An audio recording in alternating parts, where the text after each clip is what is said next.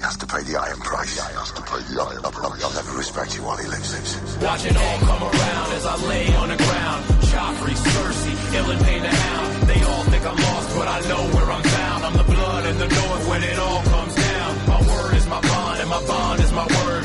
Valar Dohaeris, all men must serve. See as the raven flies and time slips by. Valar Morghulis, all men must. Hello and welcome to the Game of Thrones podcast brought to you by baldmove.com. We are the gods of tits and wine. I'm your host, A.Ron. And I'm Jim. Uh, who's tits and who's wine? I call tits. Ah, damn it, you beat me to it. Uh, can you claim something like that? Claimed. Tits are claimed off the board. This week, I will accept the God of Wine. All right. Roll. It's not a bad god. No, I enjoy wine. I like Clearly wine. not as good as tits. Obviously. but still, you know, as far as second best, it's it's not that far behind. uh, let's address the elephant in the room first of all. Uh, what the hell happened to the Night's Watch? And since I'm kind of representing both sides of this, I'll, I figure I'll take the lead on it if you don't mind. Sure, go for it. Uh, so Night's Watch was a podcast that I did with my good friend Mad Brew, and we've been doing it uh, ever since season one started. We had all the seasons covered. Um, Jim and I, also friends, have been doing all the other television podcasts. If you're not familiar with our works, uh, we do Breaking Bad, Mad Men. Uh, we've covered a little bit of Justified. Uh, we do The Walking Dead.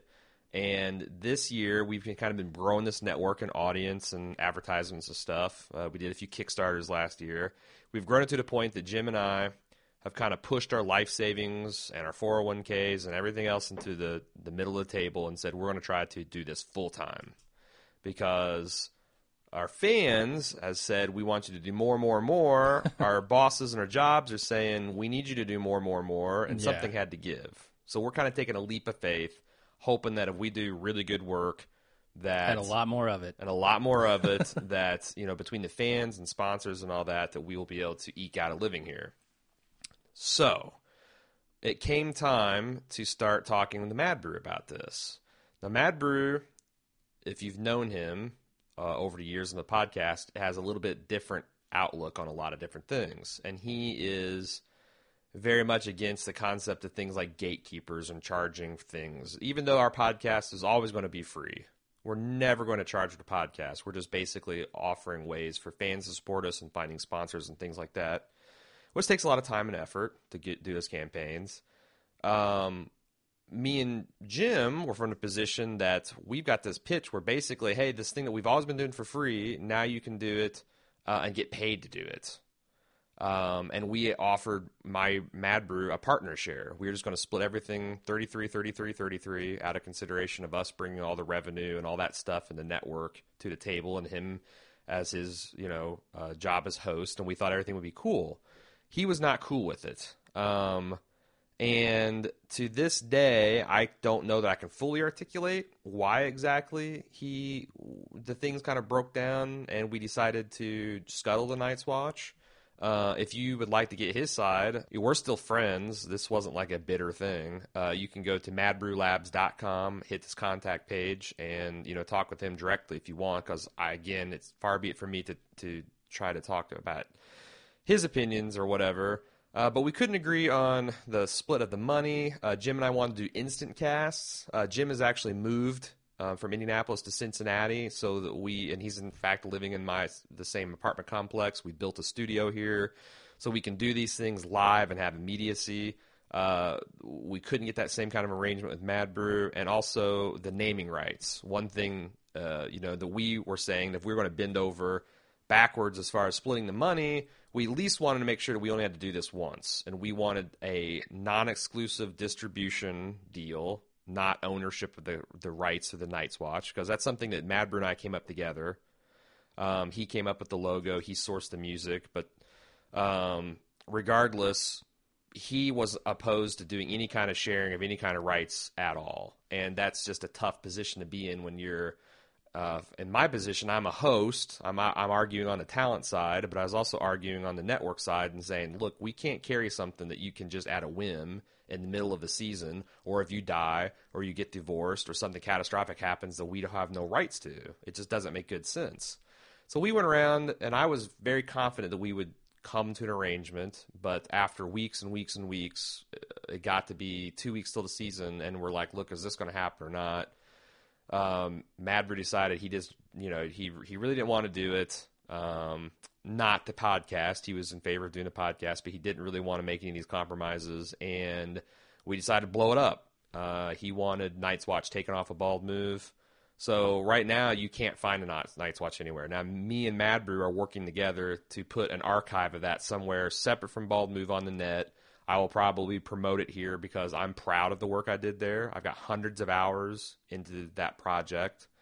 I want to resurrect it. I want it to have continuity for the fans, but unfortunately, because there's a lot of legwork to do there, it's probably going to be a couple weeks before we get that restored. And I apologize for that, but them's the breaks. Um, I'm not happy about losing Mad Brew. Uh, I'm not unhappy about having Jim as a co-host. Obviously, um, I know some people prefer Mad Brew to Jim. I know some people prefer Jim to Mad Brew. Um, all I can say is I hope uh, if you're disappointed, uh, you'll give us a fair shot, and uh, hopefully we can win your loyalty. Now, what is different about the Night's Watch versus the Game of Thrones podcast by Bald Move? Still got me. Jim, you have not read the books. I've not read any of the books, not even cracked a cover. Um, Not so- even read the sleeve on the back. Nothing. so from there, uh, he doesn't even know what the two R's in George R. R. Martin stand for.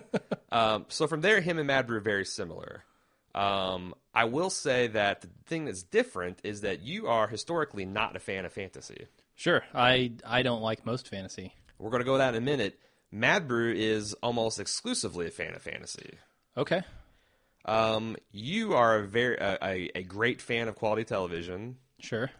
Mad Brew really isn't. And sometimes that came across. Like he is it got his narrowly defined niches. Like he likes his uh, comic book entertainment. Uh, he likes his fantasy. He likes stuff like Justified. But Mad Men, Breaking Bad, uh, crap. Total boring, unmitigated crap. Uh, Okay. if Game of To Thrones, each their own. Game of Thrones gets a little talky, crap. you know, and that came through. Okay. Now you are more, you know, so you're not a fan of fantasy, but you are a fan of great television. I Sure. think there's an interesting trade off there. Yeah, I would say so. I mean, I don't know. Uh, and uh, apologies because I'm sick right now, so my voice is a little uh, on the fritz. But I, I don't know what his views on like a lot of the stuff that happened with Tyrion in the previous seasons are because he tends to get a little talky, uh, especially when he's dealing with. Everyone um, likes Tyrion, though. Sure, yeah, it's hard not to like Tyrion. He's a, such a great character. Um, but I really, those are the parts I specifically enjoy. Like, I don't, I don't know. I had a hard time with The political machinations. I, I really enjoy that stuff. I have a hard time where it comes to like Melisandre, for instance. the shadow babies. When she starts birthing shadow babies, I totally tune out. And and her and Stannis uh, storyline right now is probably the least interesting thing to me in the show, right. simply because it has to do with really fantastical elements. Let's talk about this a little bit. Why do you not like? Now, the interesting thing is like you would not be caught dead reading Lord of the Rings. Sure, I wouldn't read it, but I like the movies a lot. You did like the movies. Yeah. You wouldn't be caught reading Game of Thrones, but you do like the television show. You like science fiction. You're a science fiction fan. You love Star Yeah. Wars. What's the problem with fantasy? So the reason that I like science fiction is because it extrapolates on rules that we already have in the real world. When it comes Debatable. to fantasy, uh, good science fiction Okay, does, all in right. my opinion. All right. Um, the- when it comes to fantasy, it can take any form that it wants. There are no restrictions on fantasy, and some people like it for that.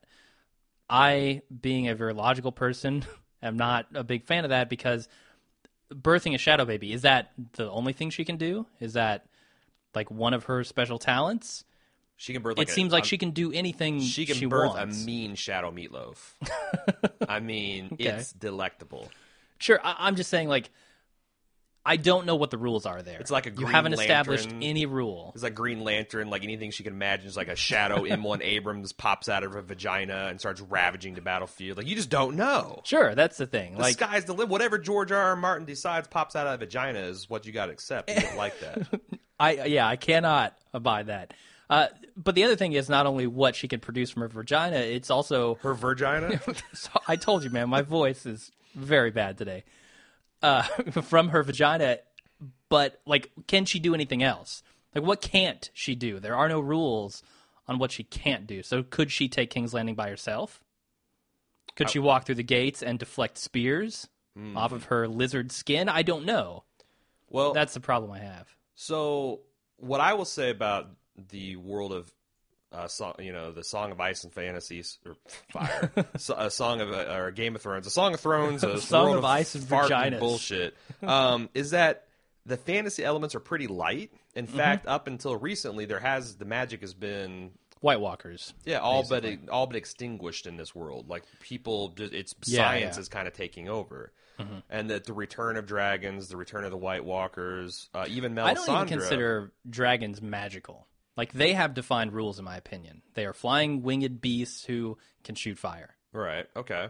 Um, but these things are all kind of interconnected, and even a person like Melisandre might be surprised at the things she's able to get away with. Okay. Um, uh, but I will say that the I think the rules are kind of consistent, and they're not like uh, Sure. I, I wouldn't argue they're not consistent. I just don't know what the limits are. Okay. All right. Well, I mean, I can. That seems like a reasonable viewpoint. And with the wargs, like we just found out that as a warg, you can control not only animals but people as well, Mm-hmm. or, or at least Hodor. Well, you people are animals. Someone, some would say. What they are?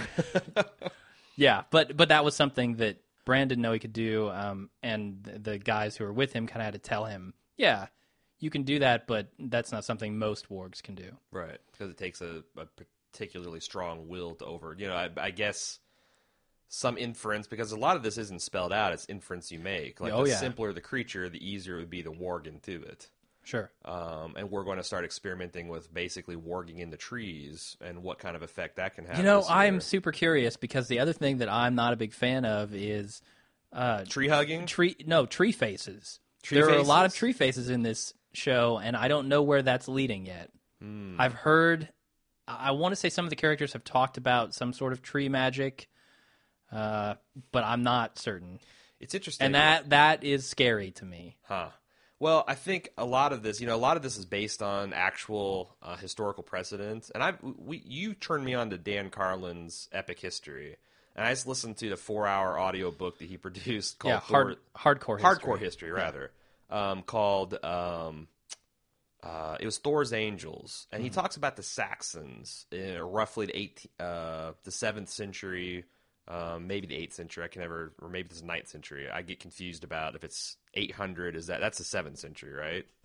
Uh, No, yeah. no, it's the no, eighth- it's the ninth it'd Be the ninth century. century, yeah, because the first one didn't have a hundred. It was just the the no double century. digits. There's yeah. no century. Um, but anyway, uh, how similar they are to the first men. They worshiped trees. Um, they sacrificed victims to trees. They did a lot of this stuff that's kind of very similar to the the the uh, old gods that the North keep. Mm-hmm. And in fact, this is a lot based on the War of the Roses, which we've talked about. And I'm not familiar. I'm t- actually kind of getting into researching that because um, one thing that's changed from this season to last season was I'm I'm now I've now caught up and I've read through A Dance of Dragons. Okay. Uh, before it's like I always bitched and whined about A Feast for Crows and the problems I had with it, and I can never make it through. I've actually finished, pushed through, gotten through all those books. So now I, I technically can't be spoiled. I haven't read all the Dunk and Eggs, um, although I am working on that. I haven't read all the Winds of Winter preview chapters, and I probably won't because I know myself well enough that if I start reading those preview chapters, I'm going to be skipping around when it, the, the the novel gets released, and that's what killed me on A Feast for Crows. Oh, so, oh, you don't want to skip around, yeah. but you do. You do? Like when Feast came out, and like all the characters that I really liked, like Robb, for example, died. okay, yeah. You know, and I was just like, okay, I don't know this fucker. I don't know this fucker. Okay, Bran, I'll read this. Or I don't know this fucker, Brienne. Or you know, I was, I kind of like started skipping around to the stuff that I was personally invested in. Is that is that a viable way to read those books? It seems No. like he sets up things in chapters. Yes, and in fact, that really screws up your enjoyment. Okay. I, right. I still still maintain. I think Feast is the weakest of the books. Oh, great. The one we're about to go into. Well, the, here's the thing, and we're going to talk. Uh, let's just put a pin in that. Okay. We're talking. We're, you're on trial here, man, not me. You're fandom because I know Sure. a lot of things when we announced that Mad Brew is going to be returning. Uh, I mentioned because a lot of people always said, uh, you know, we have these fans that are kind of fans of all of our podcasts, and we have the people that are just fans of Game of Thrones. Yeah. This former group, a lot of times when we'd start up a new season of Game of Thrones, they're like, "What the fuck? Where's Jim?" You know, um, Sure. and some some things I would say is like, you know, well, Jim is not interested in fantasy, blah blah blah. Um, the truth is, you weren't. Like when I said, "Hey, let's do a Game of Thrones podcast," like, well, we're also doing a Mad Minutes two at a time. That's a lot of work, which it totally is. Yeah. It about killed me every year I did it. Um, but you were pretty much a fan from the time Ned got beheaded on. Oh yeah, man. Uh, Well, probably even before that. I mean, anytime we see like Tyrion and uh, it, it was before Ned got beheaded. It was when Baelish and uh, kind of backstabbed Ned. That was maybe four episodes before that. Yeah.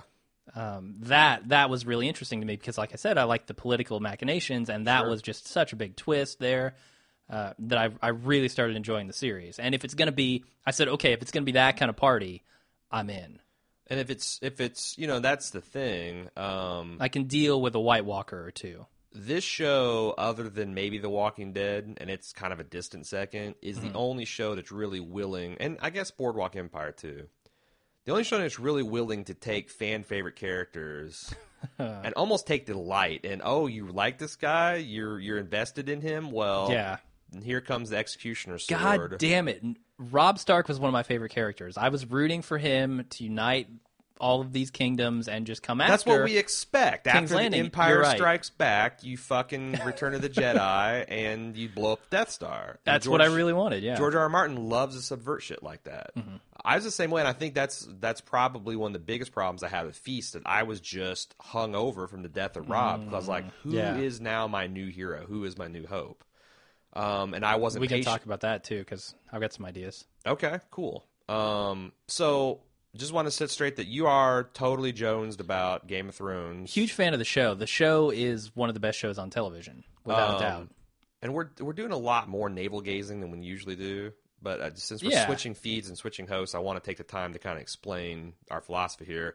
Uh, Hmm. This show is is a good segue. We are a show first. We have a show first policy. If you're uh, the type of fan that wants to hear a bunch of people piss and moan about, you know, Tom Bombadil, but not being included in the Lord of the Rings movies, this is not the cast for you because we first and foremost judge on was this episode of Game of Thrones entertaining to someone that's not read the novels.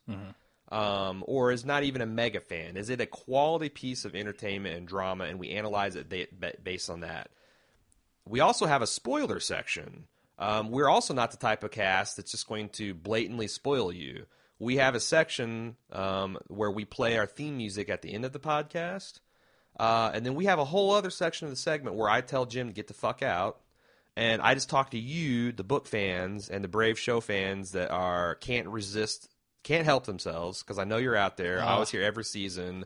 I know I shouldn't do it, but I did anyway, and it got spoiled. Well, Don't do it; it'll ruin you. don't do it. The spoiler section uh, is is where we, the book readers, and, and I can speculate on how the show is being influenced or what we think is going to happen next. And we talk about the book stuff. This season, since I'm caught up totally, I'm going to institute another section called the spoilers beyond the wall which is like the second layer of spoilers where we start talking about hardcoil uh, hardcoil hardcore uh, what reddit would call tinfoil hat theories tinfoil hat conspiracy theories of, of different bizarre things that people have come up with and where we think the books are going and how they're going to hmm. influence the show it's stuff that's like beyond show spoilers it's even into book type spoiler situation so do not and i'll announce that very clearly do not go to the super spoiler section unless you're ready Yeah. to be spoiled on even the Winds of Winter preview chapters. Do not go beyond the wall. You need some kind of whistling winds and just make it feel really cold. I'm just going to scream into the mic as loud as I can for 30 seconds, and people that, that if you're strong enough to withstand, I'm going to blow. I'm going to blow the dragon horn. Okay. Uh, anyway, uh, so we got that, and in fact, this week I'm going to do the first one. All right. the, the first tinfoil uh, hat conspiracy uh, I got prepped for. So I'm really excited about that. Um, and also, don't be shy about including things from Dunk and Egg and the Winds of Winter because even though I'm not going to read it, I have a very unique spoiler philosophy, and that I don't. You know, like I had the Red Wedding spoiled for me when I was. Oh. That's what caused me to read the books. I tried to remain pure. I was tr- minding my own business in a forum, and someone mentioned the Red Wedding. Mm-hmm. And once, it, it- and that was all it was. But once I knew that there was a concept of the red wedding, like stuff on the internet started popping out, and Yeah, you started to contextualize things and I'm that like, you were seeing. fuck it, I'm just going to read all the books. Man, I have to say, now's probably a good time to talk about this. All right. I had the red wedding spoiled damn near completely. I knew that Robb died. I knew that his mom died. Uh, it really, really ruined my enjoyment of that episode. Did it? Destroyed it because as soon as I found out that Robb was back where he was supposed to marry this girl, they started showing close-ups of uh, whoever the guy was who actually got married that night Yeah, Brendan. looking at the women there, I was like, okay, well, he's going to marry one. There's going to be a wedding, and Robb and his mother are going to be killed. It, I just completely knew the track of the episode, Yeah. and so it wasn't nearly, nearly the shock that most people got to experience just watching the show. I do, I do have to say, I love how they handled it. It was still very shocking in, in its own right, and and the choice to not have any outro music in that episode was perfect Oh, so just so good. just let it linger on that moment. I but I it ruined the enjoyment of the entire episode for me. Um, I I mean I, it's weird because so my my feeling is spoilers are only spoilers if the stuff that you're watching relies only on the twist. Um, if something is just really good, you still can enjoy it. Because so so I actually went ahead and got split, and I went and read the books, and I just love seeing moments like when Catelyn pulls up. Um, a Roose Bolton's Yeah. sleeve and sees the chainmail and then looks Yeah. up at him and like that's such a great detail from the book. But that was a twist, right? You didn't expect that to happen during the middle of this wedding. I mean, it was a big deal. It was, but it's like I- Tywin I- would kill people during a wedding. Basically, what I was seeing is like how well they're bringing the Yes. horror I felt as a book reader and the sick that I felt like shit. Robb's being not just defeated on the field of battle, Yeah. but betrayed by the very people that could have arguably t- turned the tide. Like his idea of going to Sack Casterly, Casterly Rock, Yeah. was a sound one and could have arguably won. And made the series a lot interesting and have good kind of prevail over these fucking assholes, uh, and and the fact that his own men did it to him. Well, it's also interesting because he broke an oath to this guy, and so he's not totally innocent in this Right. in this scenario. And I think that adds just a layer of complexity that you're not just completely on one side of this thing. And that's what's so great about these books. Like, for example, Jaime Lannister opens up the series by shoving a eight-year-old boy out a window, and you think that rat bastard, those fucking Lannisters, Yeah, yeah. death to them all. Then you get to the bathtub sequence Oh. at Harrenhal between him and Jaime, and you think, No, no, him and Brienne, um, him, him and himself in a mirror. um, well, if anyone would be in love with himself. Um, Yeah, yeah. But you get to Jaime and Brienne, and it's just such an epic moment. And you think, like, in this society, this guy with this set of facts, what would that do to you?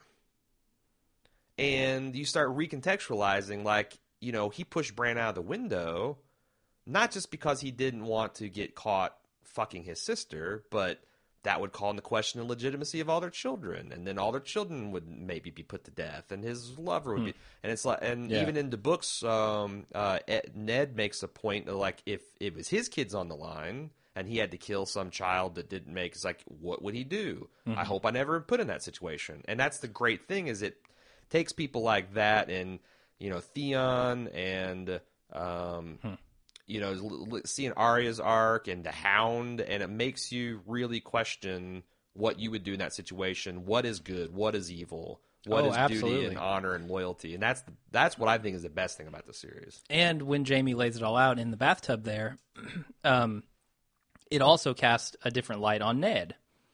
Yeah. Because Ned wouldn't have wanted to hear and didn't want to hear Jaime's side of the story for why he killed the Mad King. Or what's interesting, and I don't, th- I actually think Ned would have done the same thing as Jaime. I'm less convinced about what like a guy like Sir uh, Barristan Selmy or Arthur Dayne would do. But if you put a guy that takes honor and duty above all else, he might have let a half million people die Yeah.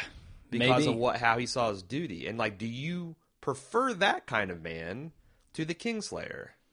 Yeah, it, it just calls into question what is And, and if what you were is good if, and what is if bad. If you were in a society where someone valued that above the the act of mercy that you did do, what would that do to your sense of morality and ethics Mm-hmm. Oh, yeah. after that? Especially if you're one of the richest, most powerful men you know, by proxy in, in the whole kingdom. So Yeah, and that scene really changes Jaime in my eyes because before that I just saw him as a spoiled brat, yes, essentially. right. Um, so uh, let's. Uh, I'm trying to think if there's anything I've missed. Um, we'll get a little On bit on my the- fandom or No, on I think- season four that we want to talk about. Well, obviously we got. I I feel like we haven't even gotten to season. Yeah, four. me too. So let's Okay. do that. Um, first thing I wanted to talk about, and this might not be interesting to you, but I just wanted to see because you're a show only person. Mm-hmm. Um, when George R. R. Martin first optioned the series, uh, Dance of Dragons hadn't been released. It got released, I believe, somewhere in the second season. Um, but it was reasonable to conclude that maybe he could finish these series of books, you know, that have been out for almost 20 years now before the HBO series concluded. yeah. Um, the Double D's um, have come out and said that they're not sure. Their their their plan is for this to be seven seasons or eight at the most, which means they're going to take basically. We know that they're going to bring some of a Feast for Crows into this season, and that they plan on doing all the Feast and dra- and Dances with Dragons of next season or next season at the at the most. Uh, and they plan to do the other books as a one season shot, similar to how they did the first two. That means we've got seven at most eight seasons. George R. Martin was widely held to have finished The Winds of Winter by last year or this year at the latest. He's saying the same thing now that it's like, well, maybe 2015. That means there's pretty much no shot that he can finish the series before the eight or finish the book before the HBO series finishes. Hmm. And that has a lot of fans kind of up in arms. I think it has George R. I think it has George Martin up in arms. What are your thoughts on that? Would you because because George I think over optimistically has suggested well maybe they shut down production. We spend a couple years doing some prequels, doing some Robert's Rebellion, I think that is Egg. pie in the sky, George. I, I'm all for that as a book fan, but I think what do you do? Do you do you recast Maisie Williams? I, I don't know what you would do in that scenario. You- given you- there are kids in the show, given Yeah, like fan interest is going to take a nosedive, and I'm sure HBO would not stand for that if they took two seasons off and just did something else.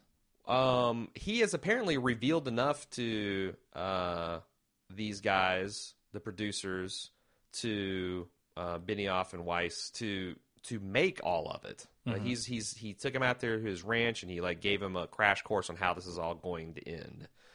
Which makes me think like, why don't you just fucking write the books, George, instead of doing the Westeros cookbook and the Westeros anthology and the next chapter of Dunk and Egg? And it's like, why don't you just fucking write the books, man? Um, I, I'm with you. I don't see any, any way that's going to happen. Another possibility is that you get like halfway through the last book, and then they do like some epic, maybe one or two movie deal to end it. Okay. I still don't see HBO, the the home broadcasting off. I, I don't see them being on board to make movies. Although they did do it to Sex and the City, so it's not unheard of. Sure, and other series have done that. I mean, Firefly being one I can think of off the top of my head. Um, maybe, maybe that would work. It I don't know. It depends on the timing because I don't think they can take a break. I think if they take more than a year's break to the next season or the movies or whatever, that's they're gonna have they're gonna have a hard time selling that to HBO. Does it matter to you as a show watcher if they would leapfrog George and just go right on and, and finish his story for him? Uh, a little bit, yeah. I think That's interesting as a show watcher because as a book fan, I'm very conflicted. Well, I, I think that he's done such a great job with the source material that they have found it very easy to adapt that to television. Um, and all they're really doing is adapting it. they're not making new things Right. here. They Um, do color outside the lines a little bit, but usually in the interest of condensing things and like Exactly. Like Lord of the Rings, the Yeah. movies did. And with as many characters as they have, they have to. They literally cannot bring in every strong Belwas and all these other characters that like they're just they just can't. They can't. Sure. Like you have trouble keeping track of the fifty that they got for active players. If it was hundred, fucking forget about it. Yeah. So so I don't think I don't think I would be as confident in their ability to create new stuff entirely uh, toward his end. Uh, and then once he does write the books, where does that leave the books and the show? Oh, can you imagine his publisher how pissed they would be? Oh, great, George. I'm glad you're writing the fucking adaptation of this series we optioned for you, you Yeah. asshole. Yeah. I mean, there's some real financial uh, there's some real financial um, impacts here for him as an author, Oh, let alone the intellectual property that he and, and and how bad that would sting him to lose the ability to tell his own damn story. Yeah. No, I I think it would leave the books and the television show in a weird place afterward. Um, and I I may eventually get around to reading the books just because I'd like to see how things were different and like the pieces that are left out and how they adapted it. I just don't know that you want to do that if they're that much different at the end. Yeah. Like they start off halfway through, it ends up, oh well, now the books aren't anywhere near the same as the show, and Well, what I'm worried about is anytime I've read the book first and then I watch a series, I tend to, with few exceptions, I can think of like the Master and Commander st- story, stories. I'm a huge fan of Patrick O'Brian. I named my fucking son after Jack Aubrey. okay, um, but I saw the movie and I'm like, this is awesome. Um, but almost every single time where I've read the book first and then seen the adaptation, I've hated the adaptation. Godfather's another option. I had the opposite. I watched a movie and I read the book and I'm like, Jesus Christ, this guy needs an editor. um, but I'm worried that you know, it's going to be like that, that's that situation where you're going to get a kind of black and white photo of the real thing, and when you go back to read the books afterwards, it's going to something's going to be lost in translation. It's going to be different, or worse yet, it's going to be exactly the same. Hmm. And I feel like I'm just because that's one thing I hate to do is read like a screenplay, oh yeah, yeah. you know, of, of a movie I've already seen. It's the reason I've that never read the Star Wars novels. I have, and that, that's a big problem because it's like, okay, I'm just reading exactly what I already saw. That would also Yeah. suck too. Super boring. Any other angles that we've missed on that, or we'll move on? I don't think so. All right, so this is a very tricky subject for me because I know what's happening, okay. but. Uh, so I'm going to be basically propounding you with questions and see what you have to say. Uh, what are things you're looking forward to in season four? There's a shitload of things I could say, but my God, they'd just be massive spoilers. Yeah, yeah, don't do that. Um, the thing that I am most looking forward to is Daenerys's. Uh, is that how you say her name? Daenerys. Sure, Okay. Danny. Uh, Danny's continuing quest to take the Iron Throne back. Um, and also, it seems her new quest to free slaves. Like she is now just on a quest to free a whole bunch of slaves, and I think that is probably the most interesting thing, especially when you combine it with awesome fucking dragons. And from the previews we've seen, by the way, we expect you have seen all the trailers so far. And Okay. if you consider trailers as spoilers, just go ahead and switch off the podcast now. You're going to have a bad time. Um, the dragons look fucking immense. They're getting bigger. Yeah. Like horse sized, maybe bigger than horse sized.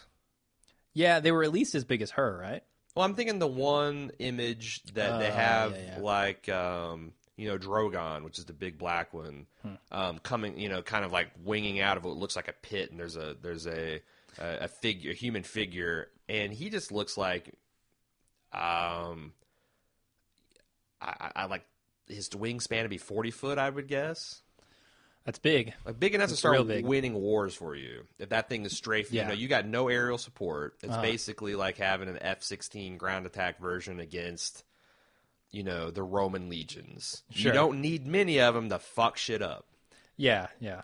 That's the thing. Like when they're when they're very small, just hatched out of the eggs, you don't really see how they could be a threat. But as they start to grow, uh, and you know these things are just going to get massive. Yeah, I don't know how you deal with that. Yeah, like And it's been- the Dread, the biggest one that they've uh, said that he could swallow a mammoth whole. Wow.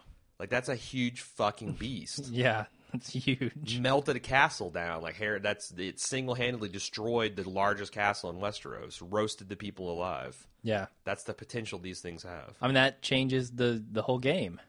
Uh, and I've really enjoyed that story getting up to where she is now. I mean, her journey from you know being completely subservient to her brother mm-hmm. to now being th- this really formidable opponent for you know the the King's Landing forces. I think that's super interesting, and I'm I'm more excited about that than anything else. It's amazing how much I hated her character in the beginning. Oh yeah, um, because I don't remember, I didn't know how young she's supposed to be and all that, but she just seemed like this doe-eyed, mm-hmm. cowed character, um, completely at the mercy of her asshole brother. Um, and then she's, you know, she morphs from that to the Dracarys, the conquering queen, the mother of dragons. It's been an amazing transformation. Love her character. Um, what about Jon Snow? you know, I don't really like Jon Snow. You don't. I don't like Jon Snow very much. Okay, is that explain. controversial? I don't. I love Jon Snow. He just doesn't seem to be doing anything interesting at all. I mean, he went a, he went north of the wall. He got separated from his people. He fell in with some the band of brothers wildling He was ordered setup. to infiltrate them. Okay, sure. Now, now, what's the point of all that? Maybe I'm just missing something here that I'm supposed to know. But what is the point of infiltrating this group and then being right back where he started at the end of this thing? Uh, I think he was supposed to learn more about what they were trying to do. Okay. Um, so the question is, you know, you got Mance Rayder saying, who's the king beyond the wall, saying, "I'm going to light the biggest fire the North has ever seen," and he's got this massive twenty plus thousand wildling army versus a few hundred Black Brothers With giants, pretty sweet. with giants, which are fucking amazing. Yep. They're going to be riding mammoths, and I'm getting a game. Uh, I'm getting an uncontrollable Game of you know, Thrones. Game of Throner, a raging Game of Throner. Thinking about it, um, you know, what can Jon Snow do? That'll be very interesting. Sure, but what has he done so far? Not much. I'm just not very interested in his character. He uh, introduced uh, Ygritte to the Lord's Kiss. Okay, I think I know what you're talking about in the cave. Yeah, in sure. the cave. All right. Um, let's talk about something that I can talk about that I'm very excited about, and that's right. Gregor Clegane. In the first yeah. season, he was played by Conan Stevens. Good, solid name. Good, solid name for Yeah. an almost seven foot tall hulk of a man. You For know, sure. calling for sword and single handedly beheading a horse Uh-huh. in a single swing. That dude, you know, he's called in the books the mountain that rides. Okay. That looks like a mountain that rides. And his brother, who is no slouch himself, I don't know if you know this, but he's like six four, six five. Oh, he is. I never knew he was supposed to be big in the first season because I hadn't I could tell standing next to a lot of the other people. I guess that's big, true, but, but standing next to Joffrey. And but standing next to the mountain, he's he looks like an average sized person. Yeah. Season two, so there's some shit that went on. Like I've heard conflicting reports. Like Conan Stevens was cast in The Hobbit, and I heard it was a filming conflict. But I also heard that he was kind of maybe an asshole on set, and Hmm. who knows. But for whatever reason, they recast him in season two and three to be Ian White, who played the White Walkers anytime they were on scene. He's a very Huh. tall man. Okay. Um, and he ha- and he had a nice deep voice, but I referred to him last season as the beanpole that rides. Yeah, that's what I'm thinking. because he just couldn't. F- and and what I, what was amazing to me is like it seems like a guy like that you could put in some fucking armor. Mm-hmm. I mean, if they can make. Uh, if if they can make Michael Keaton look like he's got some muscles as Batman, you'd think they could stuff a seven foot tall dude into some plate armor and make him look like a solid dude. They Yeah. Hmm. decided they didn't need to.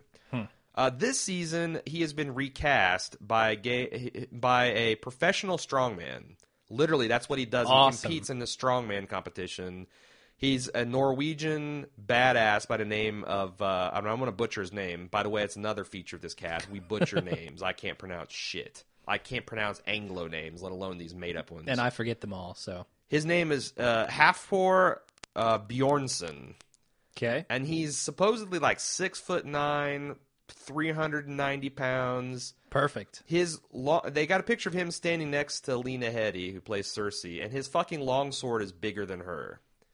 This guy is as much of a mountain that rides that you ever ever want to see, and I'm so excited to see uh, him do anything. Yeah, and he's got the awesome name too, right? Halfor is a fucking good name. It literally means, I believe, in the language, Thor. oh, perfect. Like he's, okay. he's named after the god of thunder and lightning here. Um, Anything else you want to say? Because I've got one other thing. Um, there's one part of we we've been to every part of Westeros pretty much. We've been to the north. We've been to the Riverlands. We've been uh, at least introduced to the uh, Wardens of the West, the Lannisters. We know the Wardens of the East, the Arryns that live up in the mountain. We've met the Tyrells, which live in kind of like the uh, the bread basket of Westeros to produce all the food, most populous. Uh, we've in, been introduced to the Stormlands. That's where the Baratheons come from.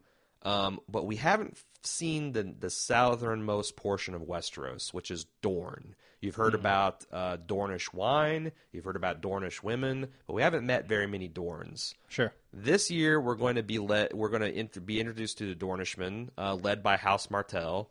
Uh, their symbol is the sun spear, which is literally a sun with a spear going through it. Their words are unbent, unbowed, unbroken. Um, and they are kind of like the Florida of Westeros. They live on this little peninsula. They're all retired and old. What? Um, I, I think they're modeled after like Spain. okay. Um, it's kind of a mountainous. Uh, it's the hottest area of Westeros. It, winter probably doesn't really touch it very much. Uh, It's got the only desert in Westeros. Uh, it's sparsely populated, but the people are hardy. In fact, you, you've heard about Aegon the Conqueror. He's the one that actually. It used to be seven kingdoms, and he's the one that brought his dragons overboard. He made the Iron Throne by melting down all of his enemies' swords, and he conquered the whole damn thing. And he's what started King's Landing and everything being reunited under one guy.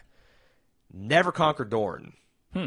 Because Okay. Dorne's like, we're not going to put our guys, we're not going to square up into a big field and have your dragons roast us alive, and we're going to bend the knee, we're going to flee to the mountains, and we're going to fucking be terrorists, and we're going to plague your ass, and you'll never ever conquer us. They're the Af- they're the Afghanis of Westeros, and for like 150 200 years they remain an independent province until Baelor the Blessed actually who built the Great Sept of Baelor and he's kind of like uh, he he kind of I, I guess is the Constantine of Westeros. He um, kind of went kinder, gentler. He adopted the majority religion.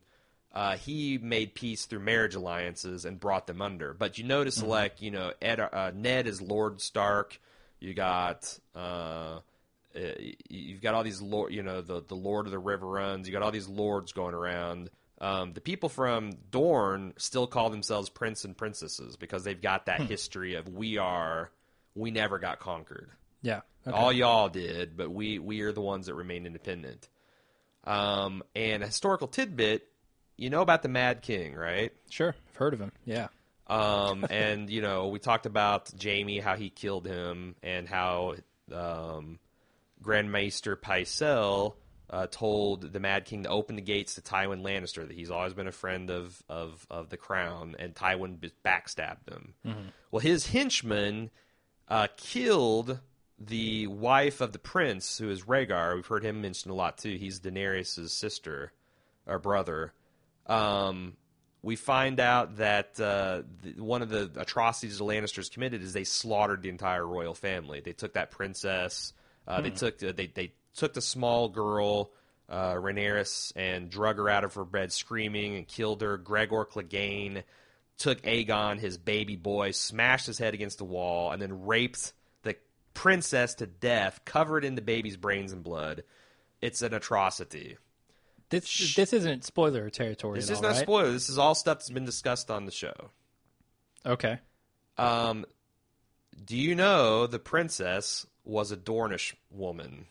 No, I did not know that. And uh, these people we have not met yet, uh, we're going to meet, and it's possible, possible that they might still have sore feelings. I was gonna say- this harsh treatment that they they uh, they, they they they undertook. That's not an unreasonable expectation. I think. Um, from the previews I've seen, it's some of the Lannisters going down to Dorne to talk to them, right? I'm I'm mildly Like interested in what you Tyrion. have to say. Tyrion is down there. I think certainly. You I- think? I, I'm I'm fairly sure that Tyrion and uh, Sansa I saw down there talking to them. Maybe Okay. maybe I misread uh, read that. I don't know what a spoiler is and what's not, so I'm just Okay. very mild. I'm I'm mildly interested in what you had to say. Okay, well, that. I I just think, yeah, that there's a lot of potential for some sparks there. Um, but the uh, um, the Prince Oberyn is one of the all-time badasses of Westeros, and I think he's been very uh, impeccably cast. He looks very cool. I'm a little concerned because they've recast Daario, uh, Naharis, which is kind of uh, was was the lieutenant of the Second Sons that massacred the captains or beheaded them and and turned the army over to Daenerys last season. Yeah. Um, for good because I never liked that guy anyway, and not because of book fans. Because in the books he's described as having like a fucking blue forked beard and gold teeth, and he looks like something like like a reject of the Ca- Pirates of the Car- Caribbean. Really cool in the books, but on film, I just it's like one of those things where I just don't know that it comes across. Uh, they've recast him, and I think he looks a lot like who they um, uh, cast as Prince Oberyn, just from what I can see in the trailers. And I'm worried that people are going to get a little confused. And when I say people, I'm looking hard at you, Jim. Sure, I might. All right. So they're good looking, roughly Mediterranean, swaggery badasses, and I can see the, the potential for people to get confused. But that's what They- we're here for. It doesn't sound like they're likely to cross paths. Well, but there, the, the one thing that'll help you is that, like, if you see him with Daenerys, he's the one dude, and if he's not with Daenerys, he's the other dude. There, there's a literal ocean is separating them. and those are their names in my mind now. The one dude and the other dude. yes, yes. Um, anyway, I hope he makes a, a really a big impression. Anything else to talk about? Because we got some feedback, and then we still have the spoiler section. no, we can do feedback. All right. Uh, Levi R says, "R.I.P. the Night's Watch." I'm hoping this is all an April Fool's prank because I'm not ready to say goodbye to Mad Brew just yet. If it is in truth, then I wish him all the success and happiness he can muster. I'll miss his input and personality in the podcast. Can't wait for the new season, and I love your new logo. Well, thanks. That's all. The logo's all you, Jim. Yeah, that's my handiwork. Um, it's funny because we did announce this on April one, and we had also had lunch, and we're like, you know, what would be funny is if we had a, if we started making outrageous April Fools announcements that happened to be true, mm-hmm. and then like five years from now, we did like the epic, most epic April Fools announcement, and people just assumed that we were not lying, and then the, the joke is we're lying, and we really, really laughed hard, and we're like, we're total assholes. That would not be fun for anyone. we can never do that. But that's just kind of giving you an idea of who Jim and I are. Um, we accidentally did it. Yep. We said we're switching hosts and switching names and all this stuff on April 1st, and it threw people, but no, sadly, it's true. Uh, I wish him to all the success and happiness. He's doing, uh, you know, very well in his career, uh, and uh, doing very well in his personal life. Just went to his daughter's birthday uh, last month, and uh, he's doing really great.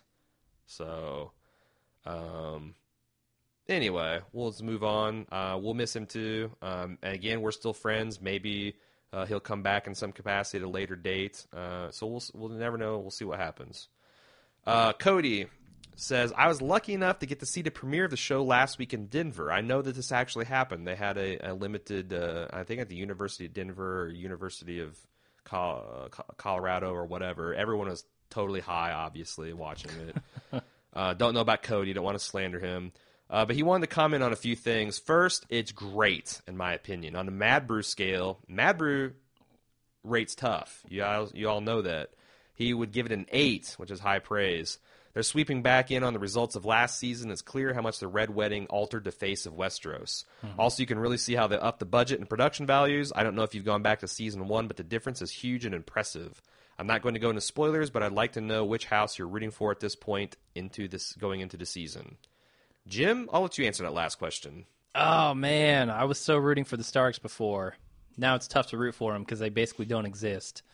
Uh, there's Arya, who I'm still rooting for, but yeah, uh, Targaryen probably. Yeah, I mean, I I'm a big fan of Daenerys' path, and, and I'm looking forward to seeing more of that. Right on. Um, as far as the budget, it's funny because I've always considered the show to look fucking amazing. Me too. Yeah. There's a few times they've cheaped out.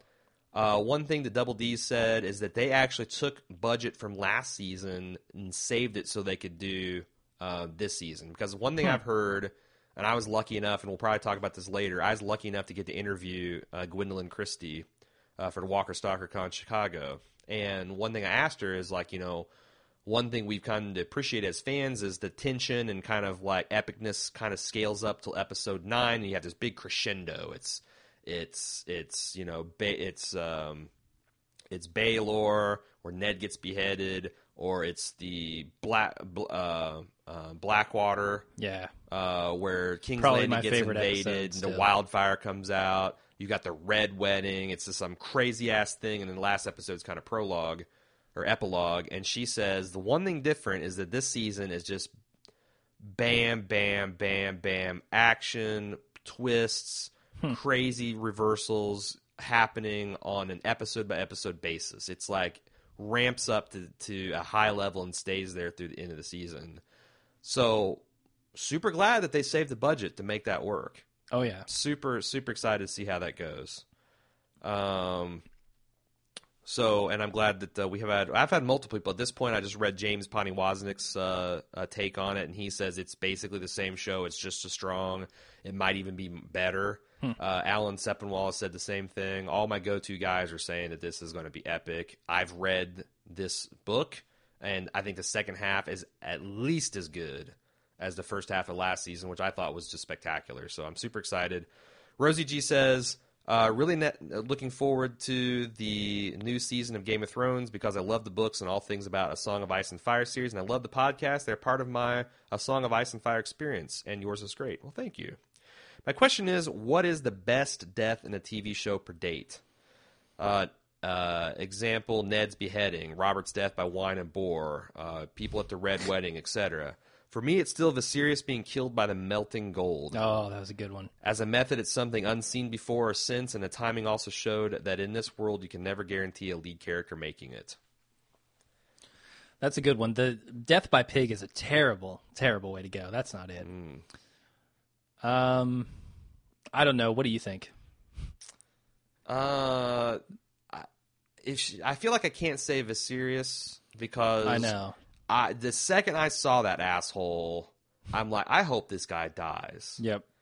and I'm glad they killed at least because I felt that way about Joffrey and he's still hanging around. Ugh. Yeah. but the way that he got killed with the gold on his head and the and the they went for broke on the effects and his head slamming and clanking, it was Yep. just horrific in the best possible way. Another guy who I really wanted to get it, and I'm glad he did, is Craster. Oh yeah, Craster was a bastard. I gotta say, in, in, in going with that, um, uh, the old bear, the Lord Commander of the Night's Watch. Um, shoot, I can't think of his first name. Mormont. Um, we talked about that me and Madbrew last year. Is how I loved his death because this fucker stabbed him and he turned around and I grabbed him Yeah. and was on his way to crushing his throat, even as he was mortally wounded, until his body just like, nope, you got stabbed in the gut. You can't quite do it. Very, that was a very memorable death as well. Oh yeah. No, it's got to be the gold helmet. That was, and Shadow the way they led up to it. Shadow Baby, Not for me. not for you. Yeah, Shadow Baby. So I don't need any part of that. uh, I, I gotta say, probably the shockingest one was Ned because Yeah. I did not see that coming, and I hadn't read the books, and I hadn't really even paid attention to the rep the series had. So I was watching that whole season. First of all, I thought that Ned, you know, the whole twist was Ned betrayed his honor, and there's somehow, you know, he's going to take the black and. Or they're gonna something's gonna happen in the rebellion in the north and father and son and you know, or it's gonna be a Robin Hood scenario where someone swoops in and saves him. But up until he uh, actually came down, yeah. I was like, "Fuck!" They killed the main character of the show. Yep. So it's hard to it's hard to you know, and and I Robb probably would be right up there too because, but I Mm. knew it was coming. So Yeah, yeah, that was a problem for me too. Um, I mean, I stopped reading the books for weeks after the Red Wedding. I Hmm. just put them down and like I just I fuck this bullshit. I can't stand it. Um, I didn't have that experience with Ned. I was just like shocked and amazed. So it's like maybe if, if I'd experienced that, you know, the proper way, that would be the most affecting one. Yeah, maybe. I, I felt like his death would have been more affecting had I not been spoiled. But the the more affecting thing for me, the the, the kind of real atrocity there was when they put the wolf's head on him Uh, and and marched him out the gates. yeah. That was fucked up. I couldn't believe they did that, and the way they did it was so. And, and that was not even that episode. That was the next episode. Right. But yeah, that was that was pretty brutal. There's a really cool image on the internet of someone going for broke with illustration of Robb's body with uh, Grey Wind's head sewn on him, sitting upon a throne with his iron crown on it, and he's got his his sword across his his lap, which is the traditional way the Starks would greet um, a person in their house which they're granting hospitality but letting them know we fucking hate you. like if you have your naked steel sitting on your lap, that's like fuck off. And it says like the North remembers above it, and I'm like Wow. gives you chills when you when you see that. Yeah. Uh, Ramsey Gregor Cockington. Uh, there's a lot to not like about that name. Uh, but he wanted to send in a recap of where we're at by far to give us a little topics of discussion. Okay. Um, he broke it down by region. He said in north we got the question about the status of the walk, White Walkers.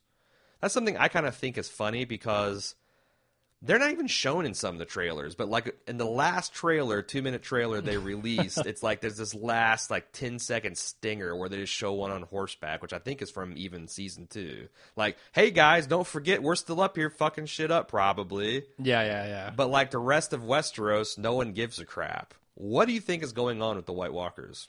They're just really fucking slow.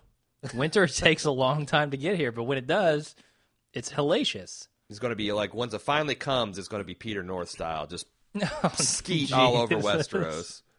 Sure. Um, also, this is the annual White Walkers versus Whites. White Walkers are the guys that look like their face is made out of assembled out of dried out buttholes. Okay. They're the Sure. mystical frost giant type thing. The one that Sam killed with a dragon glass? Yes. Whites are like an old English term for a reanimated corpse. They're the uh, like zombies that are skeletonized and they have the bright blue eyes, although the White Walkers do too. So White Walkers are like the necromancers, and the Whites are the target of their necromancy. Th- that's the that one that tried to kill people. Bran in his bed, right? Uh, no, that was just a plain old assassin. But It was. He had he had eyes. Remember, uh, Catelyn had to like. yeah, yeah, he might have had eyes, but they weren't bright blue, glowing, mystical eyes. All right, I thought they were. He, they tried to kill the Lord Commander, and and uh, Jon so, uh, Snow, uh, Snow saved him with uh, his Yeah, that's right, and set him on then Set fire. him on fire. Okay, yep. Uh, and when we've seen huge armies of them as well. Yeah. Uh, one tried to gank Sam at the start of season three. In fact. Mm-hmm. Um. Mance Rayder has united all the wildling tribes so they go form one huge ass army and march on the wall. But will they make it past the wall?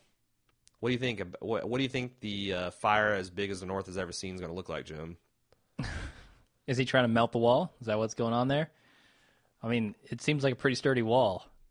Yeah, Uh, a lot of ice in that wall. does seem like it would take a lot of fire to melt that wall. I th- I don't think it would be interesting for them to get to the wall and not be able to get past it. So I'm going to guess yes, they will get beyond the wall. All right. Uh, the one person trying to go north of the wall is Bran. Bran has some special powers, uh, notably warging and other beings. Bran can harness the, his powers by going north of the wall where the magical elements are supposedly much stronger. What can Bran truly do? What's one, what's one little boy who can warg going to do? I mean, that's one of the fascinating things of the story. What is Sansa going to do? What is Arya going to do? What is Bran going to do? They're children, for fuck's sake. Sure, I, I agree with that. It's like I, I can't see Arya being a major player. I mean, she definitely has ass kicking potential, but she's Sure. just one person. With Bran, it's a little different because, you know, if he gets good enough, potentially he could get into Tywin's head. Potentially he could get into Joffrey's head, uh, and start really wreaking havoc if he if he got that good and w- and was so inclined. That's mildly interesting. Uh, the Wall, on the other hand, uh, continuing with Ramsey Gregor Cockington, his email is a mess. Hundreds of the Night's Watch were killed in the final episode of season two when the White Walkers attacked the Fists of the First Men. In season three, the re- few remaining Night's Watch Rangers had a civil war at Craster's Keep, and the Lord hmm. Commander was murdered. The only good thing is that Jon has made it back to the wall, so hopefully he can organize some shit. If not, the entire world is fucked. Your thoughts? Well, it seems like the Night's Watch is very very small now. It was small and dwindling before. Right. Now it's much more so. I don't know what the Night's Watch can really do.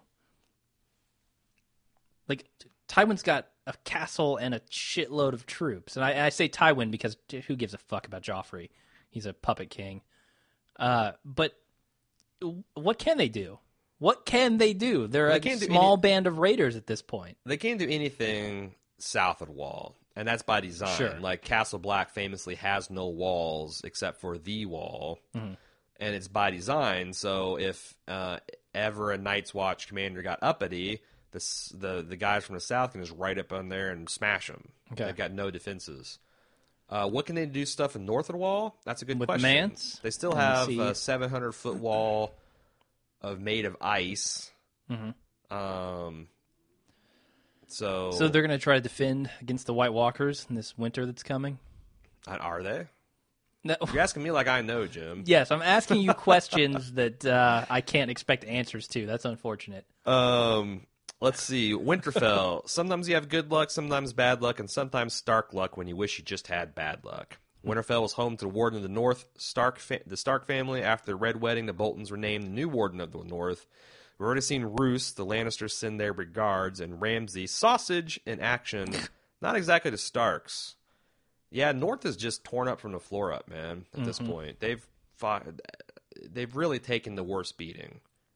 Yeah, and I Uh, wonder if that's going to start creeping into like further south into the mainlands. Well, I mean, you already got the Riverlanders that thrown themselves in with uh, uh, the King of the North. Are they going to, you know, what's going to happen with the Blackfish and Brynden and all those guys? I don't know.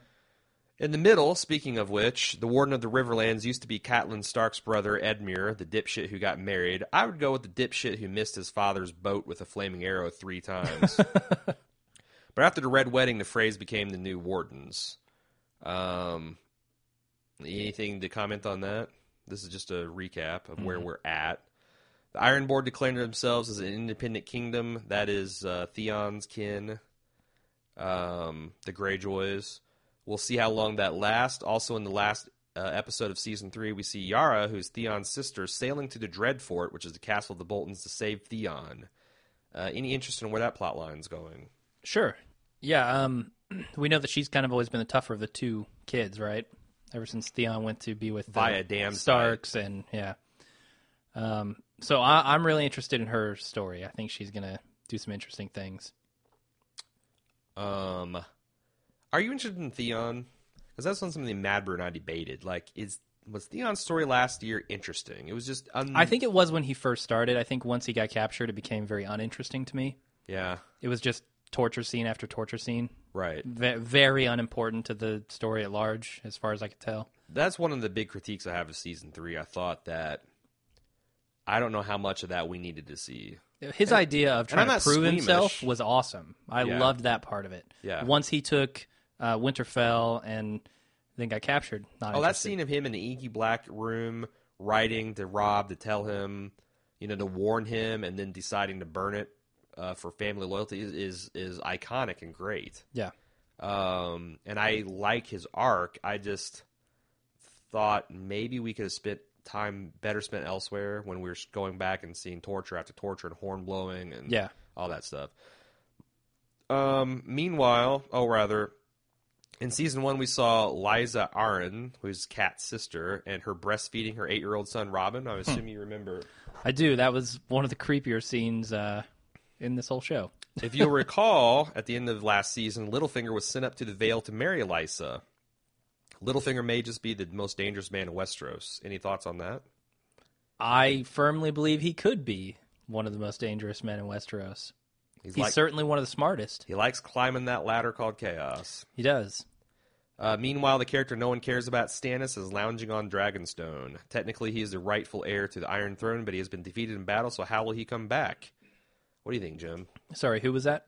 Stannis. Stannis. Oh, I'm very, very uninterested in that storyline. Because it's all because Melisandre Melisandre. Shadow Babies. completely uninterested. Yeah, she's like a Jedi general that you don't even know how it works. I, I do kind of like the twist where um, Davos, I think is his name. Um, i- she was trying to get him killed, and then at the end he said, "Hey, the the White Walkers are coming," and she kind of changed her mind on the, all that. I'm kind of back on board with it now because I think it's interesting to see the the twist there where Davos is now a pawn for her. Um, well, now she, part she sees him as an ally, I guess. exactly, yeah. Common- he's common part of her forces, and yeah, that part is interesting to me. Uh, Arya and the Hound are continuing their buddy com- comedy. The Hound is trying to find someone he can sell Arya to and is headed to the east into Li- Lysa Arryn. What will happen? Jim. Um, hmm, could he start working for Baelish? Is that what happens? That's mildly interesting. They meet up. I think it's going to be interesting when Arya and Baelish get together, if that happens. Uh, that would be super interesting to me It's mildly interesting. because he he would certainly try to use her as a pawn. I think in this whole game. All mildly interesting to me, Jim. um, Is that all this podcast is going to be? you just saying mildly interesting? well, it's fun for the book fans because we're they're laughing along with me, and it's fun for the show fans because they don't know. Because a lot of people think they have me pegged. Okay. My poker face is phenomenal. Have you pegged in what way? Like they they had elaborate theories about when I'd say mildly interesting, or they like different inflections. that they Oh. could say whether Mad Brew was a little too close to the mark. No, Okay. fuck that. Yeah. I pride myself in my poker face and poker voice. So keep keep uh, keep looking for those uh, those patterns, people. Uh, in the South, after the Red Wedding, Lannisters are firmly in control. Every part of the kingdom is seemingly alliance uh, allied with them. Can the Lannisters maintain their power? It's going to be tough once Daenerys gets there with dragons, which I firmly believe is going to happen at some point. Because why else do it? Mildly interesting. Um, man, but I don't. I don't think they have any competition left in the mainlands of Westeros. All right. I think it's all coming from Daenerys at this point. uh, Joffrey is wedding the uh, Mar- uh, Margaery, uh, which will I'll, I'll further ally them with the Tyrells. The Tyrells are the second most powerful family in Westeros. Will they remain happy with their position? Happy with their position. Number two. Yeah, Are they going I to be don't the think Riker so. of Westeros, or are they going to want more? I think they want to be the Picard because Cersei. I recall a speech that Cersei gave, maybe to Tyrion, about people not being satisfied Hmm. with that that second place. So, if that were to play out on a grander scale, I think we may see some power struggles between those two. One thing I thought was interesting, I read an article by Matthew Yglesias, who used to be a, a writer for uh, Slate. I don't know. I, I know he switched. Hmm. Um, but he did an economic out analysis because everyone says, well, Lannister's the wealthiest house of, you know, because all their On paper, sure. Uh, and the Tyrells are second, but Hmm. they have the largest army and by far the most food production capacity. Gotcha. What happens when winter comes? When stores of food make more of a difference gold? than yeah, than golden helmets. Uh, This isn't spoiler, by the way, because Matt, Matt hasn't read the books. I just thought it's a very interesting article. sure, that's an interesting question too. the, the, the winter coming after an unusually long summer, and we know, according to old Nan's tales in the season one, that an unusually long summer usually is followed by an unusually long cold winter. You think about like what would happen. Um, you know, interestingly too, we had like one of the worst winters in North America of of living memory. Yeah, And it makes me polar think- vortex. Yeah, it makes me think it's like maybe Westeros just has an unusually strong northern uh, polar vortex that, like, you know, every couple of years swoops down and plunges the whole thing into tundra. And then Yeah, and sets off some White Walkers. because people are like people are like looking and it's like, oh, you know, how can how can the solar system of Westeros look, you know, and do all this stuff, and why is it happening? Like shit, it just we just saw it happen on our own planet. I mean, to a small Yeah. extent, but well, the idea that food may become more important than wealth could even shift the the focus of the war from, you know, King's Landing and the Lannisters to uh, whatever region you're talking about, Tyrells with a bunch of food. sure, That might be interesting because they no longer want King's Landing. It's not important. right. Uh, all mildly interesting, Jim. Got one final email, and I'll tell you to get the fuck out of here. Um, this is from AGA because she didn't want me using her real name. Uh, but she had uh, we closed last season on this epic social experiment that Mad Brew pulled, uh, where we talked about white privilege and the effect of white savior complex versus the brown people, and uh, what kind of social and, and racial implications there were here. Uh, she says, "Can I just say what I feel for a minute here? I want to call bullshit on Mad Brew's social experiment. If that was just a social experiment by Mad Brew, then so are the rants by the good old Mel Gibson. Of course, I don't mean to the same extreme, but there's no way that shit that came flying out of Mad Brew's mouth was thought through. I don't care if you think Daenerys crowd surfing over to see if brown people wasn't racist. That's your opinion, and so long as you back it up, I respect it." But when you continued by saying if we were insulted by the depiction, it was because we were looking to be offended, as if we needed yet another reason. I know you guys have no idea what kind of demographic listens, but let me cue you in on my end. I am a 20 year old history student that happens to be brown and a fucking girl to boot. I do not find the episode nearly as offensive as Mad Brew's comments, but still, you did apologize and did your research to atone up for it, so thanks for that. I guess I got a little worked up because I hear the same comments from my three roommates on a campus of 90% privileged white kids and could take couldn't take hearing it from you two. Well, AGA, um, I don't know if you can trust me, but I've got no reason to lie.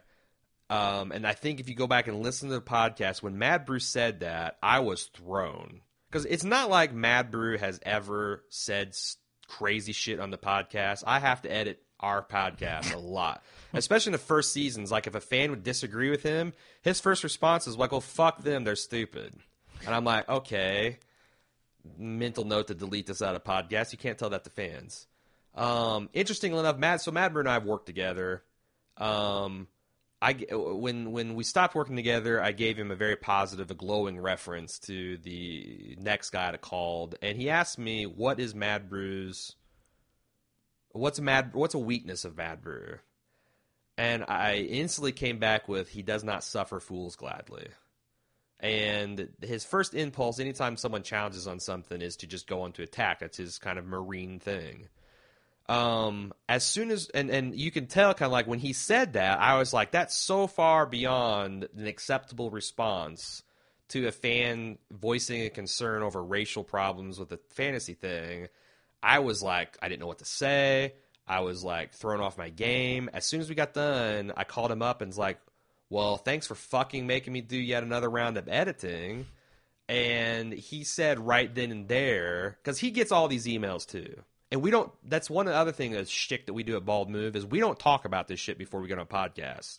We have what we think and you have what you think, and it's that's kind of kind of why it's a conversation. I was pissed and I'm like, what the fuck are you doing? And he told me about his plan right then and there. And I decided that's kind of cool it'll be interesting. You know, maybe we'll take it, but it's it it's worth doing a temporary bit of hurt feelings if we can reach a larger point apart because we're I'm actually very surprised at the mix of men, women, different races that listen to our podcast. And we got a lot of positive comments about that little experiment he did. You're saying that you're not sure if it's genuine. Again, if you can believe what I'm saying, I say it's 100%. It's something he had at his sleeve the whole time.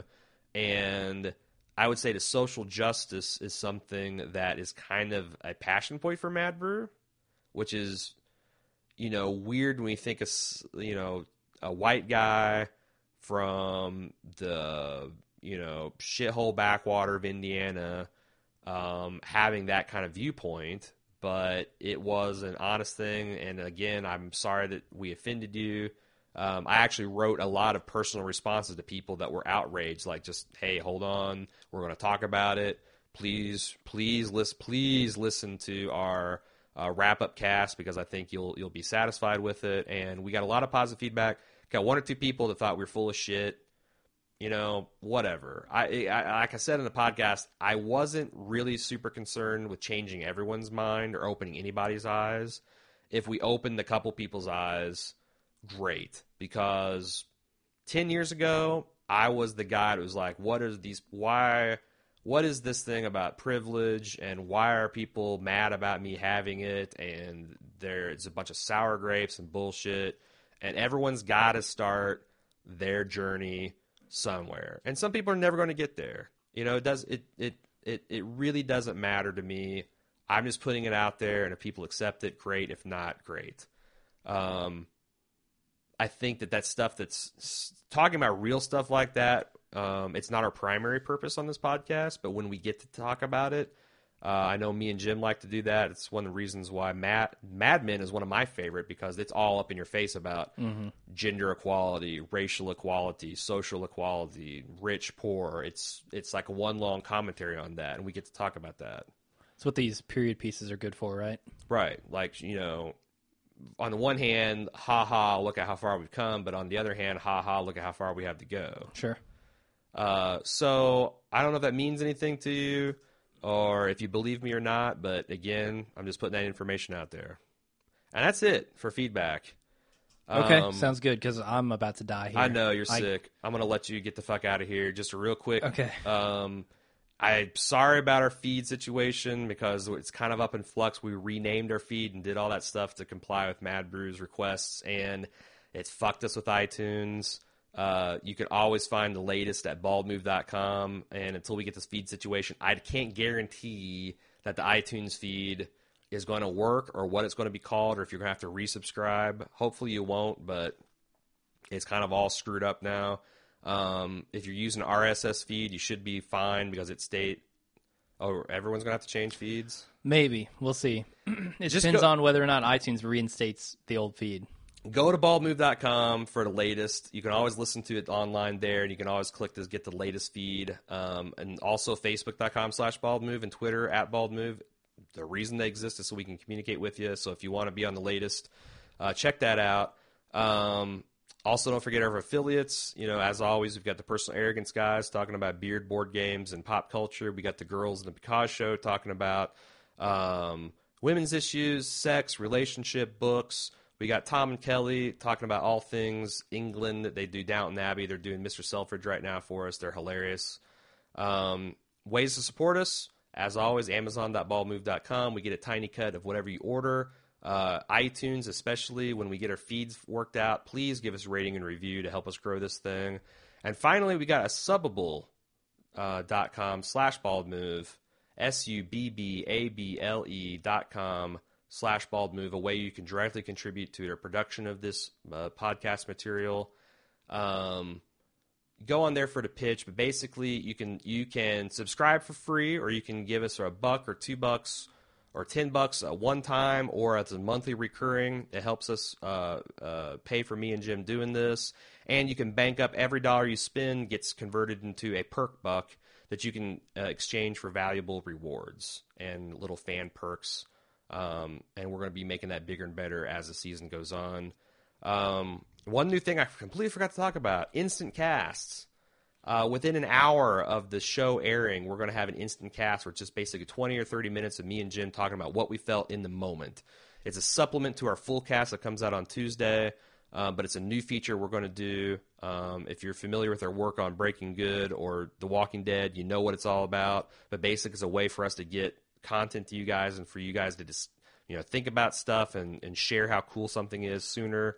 Uh, again, find all that stuff on baldmove.com. Uh, that's all I got. We got an epic spoiler section coming your way, but uh, gotta preserve Jim's virgin ears and tell him to GTFO. Do you have any thoughts before we see everybody on Sunday night? I'm super excited for the premiere, and I hope it's as good as season three ended. That's about it. All right, I'll see you guys in the spoiler section beyond the music if you are so inclined. If not, we'll see you Sunday night. As always, I am Aaron, And I'm Jim, the god of tits. and the God of Wine. Booyah. For now. For now. Yo, see if you can claim it uh, next week. Uh, talk to you later. All over the realm, ran with cutthroats and pages, and haven't seen the basics in this war with five graces. Patience, just like I remain nameless. I think I found my calling with a man who stays faceless. Nice to think that my hands will stay stainless, but a girl keeps secrets. Survival game shameless. Tickler was cool, all Maria ignoramus. I named both names, and a man was gracious. A man needs a name, and a man pays his debts, and a man owes three, and a girl has requests. A girl wants the old lion, but a man must digress. So a girl names a man as a man's last test. The girl unnames a man for some help to get away. If a man does this thing, then a girl must obey. A man gives a girl a coin as a girl decides to say the god of death will have his due. But we say not today. Watch it all come. Okay, welcome to the spoiler section. Jim has left the room. It's just you and me, people. It's kind of awkward, kind of different. Uh, something not used to, just soloing this thing, but it's the only way to preserve the virgin status of the non book reader. So us book readers and brave show watchers can kind of just talk amongst ourselves. I'm super, super excited to debut my tinfoil hat theory of the week. Uh, this is going to be a classic. It's something that we covered very early on in the Night's Watch, but we constantly had people wanting uh, to know if we've talked about it or what we thought about it. What I'm going to do with these tinfoil theories is I'm going to keep a page that like tells what episode we discuss which ones on because there's tons of them. And that way, if anyone ever asks, like, hey, have you ever talked about R plus L equals J? I can be like, yeah, we did. And it was episode blah, blah, blah, blah, blah, blah. Uh, so that's what we're going to be talking about this week. R plus L equals J. I've got an exhaustive audiobook version of that. Hopefully, you're into it. Um, but let's get into the spoiler emails. Glenn from Tennessee said, "My Mike and I, my friend Mike and I, have come up with the following predictions. Uh, the very first scene of the season will be straight from the book. Tyrion standing with Pod as he watches the Red Viper and his crew ride into King's Landing. I think we'll also throw in a touch of Tyrion quizzing Pod on the banner flags. That would be very cool. Very, I think that's a perfect introduction to the character, and we get enough from the trailers. I think that that's right on. Um, Joffrey goes down in episode four. Plenty of time to build up to Tyrion's hatred uh, for his nephew in order to make Cersei's claims against him seem legit to the non-book reader. I don't even know they have to do that much build up, Glenn, because I just literally watched, I think, episode eight, maybe it was episode seven before I started this podcast. And Tyrion at, at his wedding to Sansa brought a lot of hate to the table. Uh, you know, slamming a knife in the table and threatening to cut off the royal manhood. There's not much love lost there between that and all the slaps. All the slaps that have gone down in that relationship. Um, the episode will end with Cersei pointing at Tyrion as she holds her dead son in her lap, screaming and sobbing. Can't wait. By the way, I tried to warn you. Turn off if you don't want spoilers for this season. It's only going to get worse. Um, three, Tywin goes down in episode nine. Interesting. Interesting. See, I think you it depends on how they brought feast because I've heard they brought a, uh, a quite a bit of feast into this series chapter or in this series rather, and if if that's the episode nine, then they've either structured where it's all happening kind of in parallel somehow, or they just haven't brought that much much feast forward. I'm thinking if if Joffrey goes down in four, that Tywin's going to go down in like seven, eight at the latest. Um, four, Jaime will send Brienne to find Arya instead of Sansa. That's an interesting theory. Um, certainly it'd be more productive because that's one of the flaws in a feast, right? That Brienne's going on his quest that we know is literally tilting at windmills. She's never going to find Sansa doing what she's doing. It might be more interesting having her go after Arya. Uh, five, Asha's storyline is completely changed uh, which is Yara in the show. She goes to get Theon and takes Moat Cailin and decides not to return home after the death of her father. I hope that they have her completely skip to King's Moot, which will probably be in season five. I don't think we'll have a King's Moot period. I think that's one things that is very Council of Elrondish that they can just kind of you know uh, doot de doot through and have the result of it. Uh, Yara not being there or not, I, I, I don't know. I really don't since this is so far off the coloring page, uh, so coloring outside the lines, uh, I really don't know where they're going with that. So we'll have to see. But thanks for email. Uh, next one is by Ha How. I think that's how you pronounce, pronounce your name. I'm sorry if I butchered it. Uh, says, I'm a book reader, but I'm not a purist. Based on what we've been hearing news wise, the creators plan on seven or eight season series. Also, they'll deviate quite a bit from the books. My main prediction is that Shae belongs to Littlefinger. Ooh. If not from the very beginning, then since very early on, maybe sometime before season two. This would make sense because of how she's been so loyal and worried over Sansa, per Littlefinger's command, and having Tyrion believe she loves him, and using this to ensure Tyrion won't consummate the marriage, etc. It also makes sense if she's going to testify against him during his trial, revealing her true self and ending up in Tywin Lannister's bed. I don't see how it makes sense about her ending up in Tywin, although I guess that's another and the way Joffrey gave Ros to Jo, or I'm sorry, and the way Littlefinger gave Ros to Joffrey in season three, maybe he would use her to give her the Tywin to curry favor. As it turns out, Tywin's quite the whoremonger.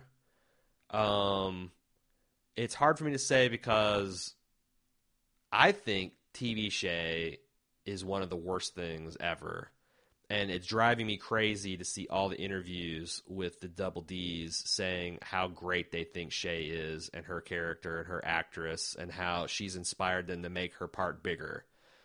Um, because I I just find it very very tedious anytime she's on um, with Tyrion. I don't I don't get their relationship.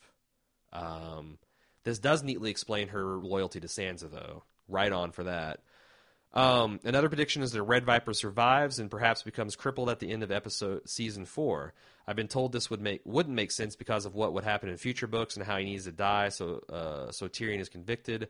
I'm not so sure as this prediction, but I think many of the characters introduced in book four and five aren't making into the series, specifically Doran Martell and uh, Arianne. I think Arianne's storyline will be changed and giving to Yara somehow. Uh, there's just too many plot points and main characters included after book three. Uh, good point. Uh, I don't know about that too because they clearly are going to have the trial of Tyrion. It clearly is going to involve trial by combat between the Viper and the Mountain. We've seen that in the trailers. In fact, there's a lot of people saying that HBO might have given away too much. That we see, you know, Cersei and Black and what that's going to mean and what the obvious implications of that. Judging by my co-host, he's not not all getting these subtle hints. So I think HBO is fine. But it's hard for me to see how they're going to have the trial combat and him live because that's like kind of to the death. Um, moving on to Tyler S, who went and found the synopsis for the first four episodes, like the TV guy style, two or three sentence, and all the titles. Episode four one is two swords. Tyrion welcomes uh, a guest to King's Landing at Castle Black. Jon Snow finds himself unwelcome. Dany is pointed to Meereen, the mother of all slave cities, and Arya runs into an old friend. Very interesting. Episode 4 2, and he's got analysis here in a minute. The Lions and the Rose. Tyrion lends Jaime a hand. Joffrey and Margaery host a breakfast. At Dragonstone, Stannis loses patience with Davos. Ramsay finds a purpose for his pet. North of the Wall, Bran sees where they must go. Episode 4 3, Breaker of Chains. Tyrion ponders his options. Tywin extends an olive branch. Sam realizes Castle Black isn't safe. And Jon proposes a bold plan. The Hound teaches Arya the way things are, and Dany chooses her champion. In episode 4 4, Oathkeeper, Dany balances justice and mercy. Tyrion asks, tasks Brienne with his honor. Jon secures volunteers while Bran, Jojen, Meera, and Hodor stumble on shelter. Uh, Tyler says we'll definitely meet uh, the Red Viper in episode one. That's obvious. Uh, the old friend Arya meets probably isn't in the books unless she meets Polliver, which means they could go into Feast for Crows with her storyline this season. More likely, they're bringing back Hot Pie or something like that. There's speculation that they could even bring back Mycah, the butcher's boy, and reveal that the Hound didn't kill him after all. It's also likely that they'll kill Balon Greyjoy this episode.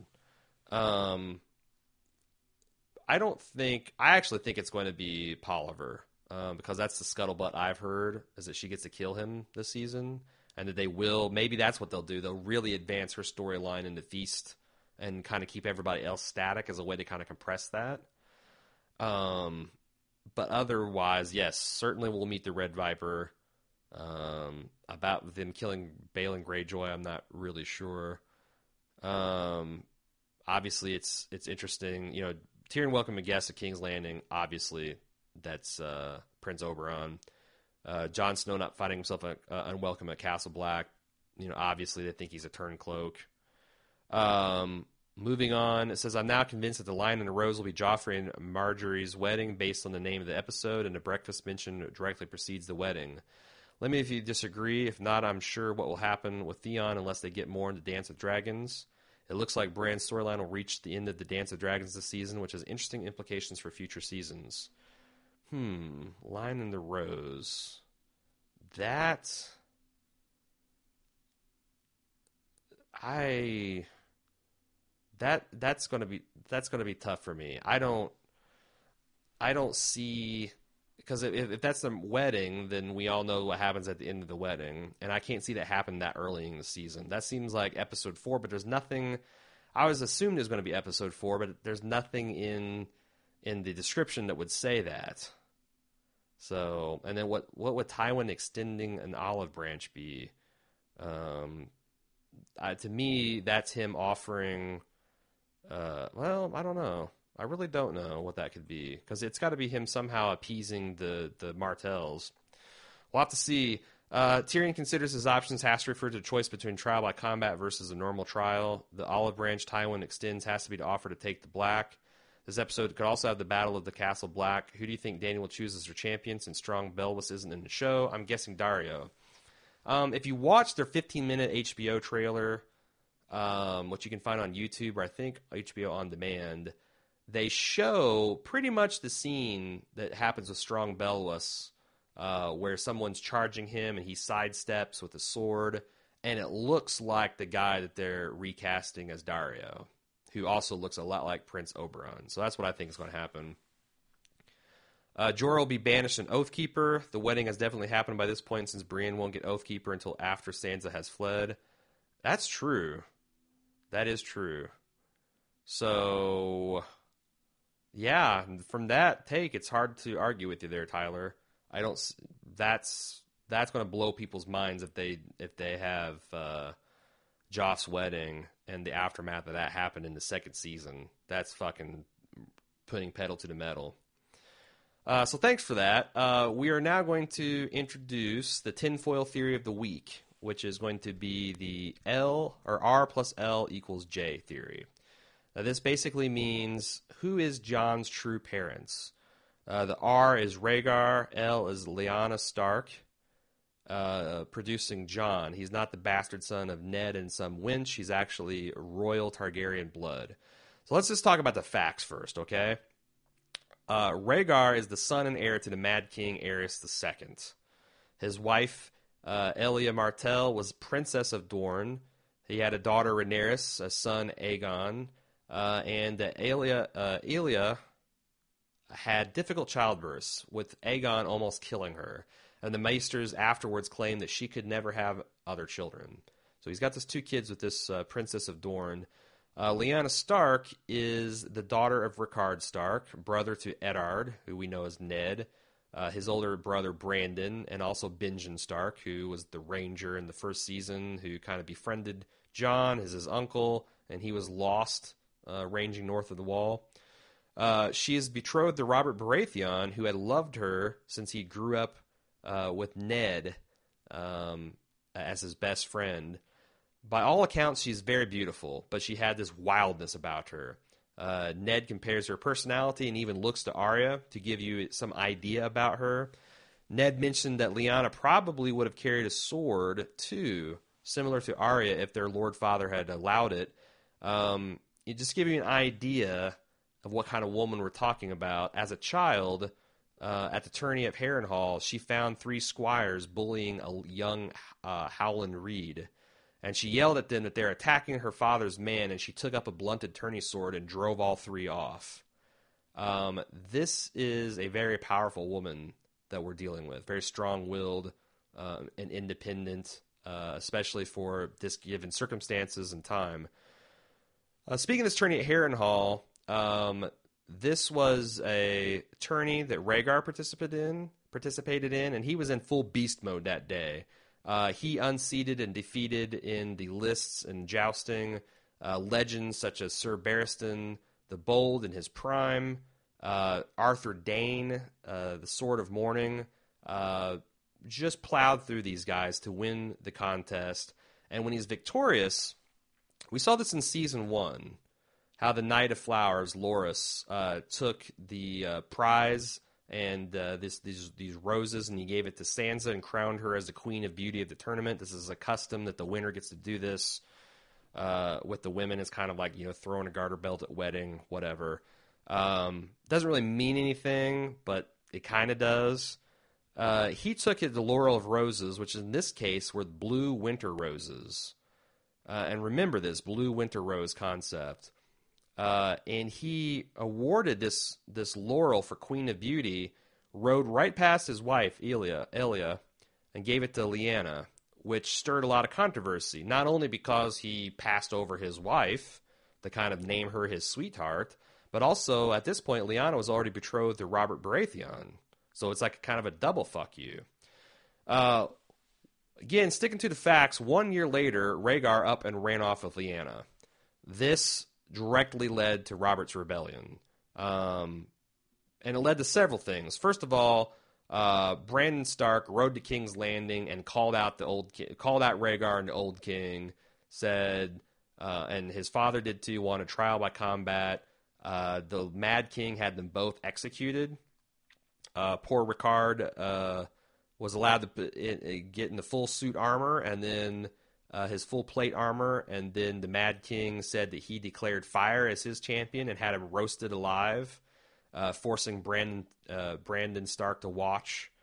Uh, and there's this uh, ingenious thing where Brandon was like put in a noose with his sword just out of his reach um, as he's watching his father die. And, you know, Brandon, who had a very similar fiery temper and will to his sister, uh, was driven mad. And he trying to get, he basically hung himself by trying to get to his sword as he's watching his father be roasted alive in his armor. Horrific. So there's a reason they call Aerys the Mad King.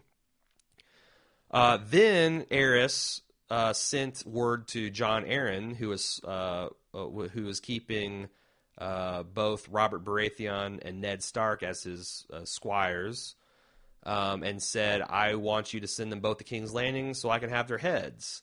And Jar- Jon Arryn said, "Fuck that!" Raised his baron, bar- banners, and Robert's rebellion was on in earnest. Um, Rhaegar was finally killed in a titanic battle on the Trident River. Uh, it was basically him and Bobby B. Robert Baratheon squared off. Uh, Rhaegar severely wounded uh, Robert, but Robert was able to smash and just cave his chest in with his warhammer, uh, killing Rhaegar, uh, but wounding severely Robert. Um, this finally bought this kind of killing blow, the where the royal army was defeated and the heir apparent was defeated, um, brought Tywin off the sidelines. And famously, he came to King's Landing, said, "Hey, I'm here as a friend. I'm here to protect you." Um, Maester Pycelle uh, counseled the king to let him in, uh, even though Varys and Jaime is like, "No, no, no, my father's up to no good." He let him in, and the Lannisters sacked the city.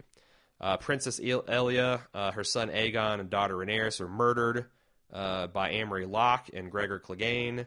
Uh, Jaime, of course, personally slew the Mad King to keep him from committing uh, citizenide, earning him the title of Kingslayer.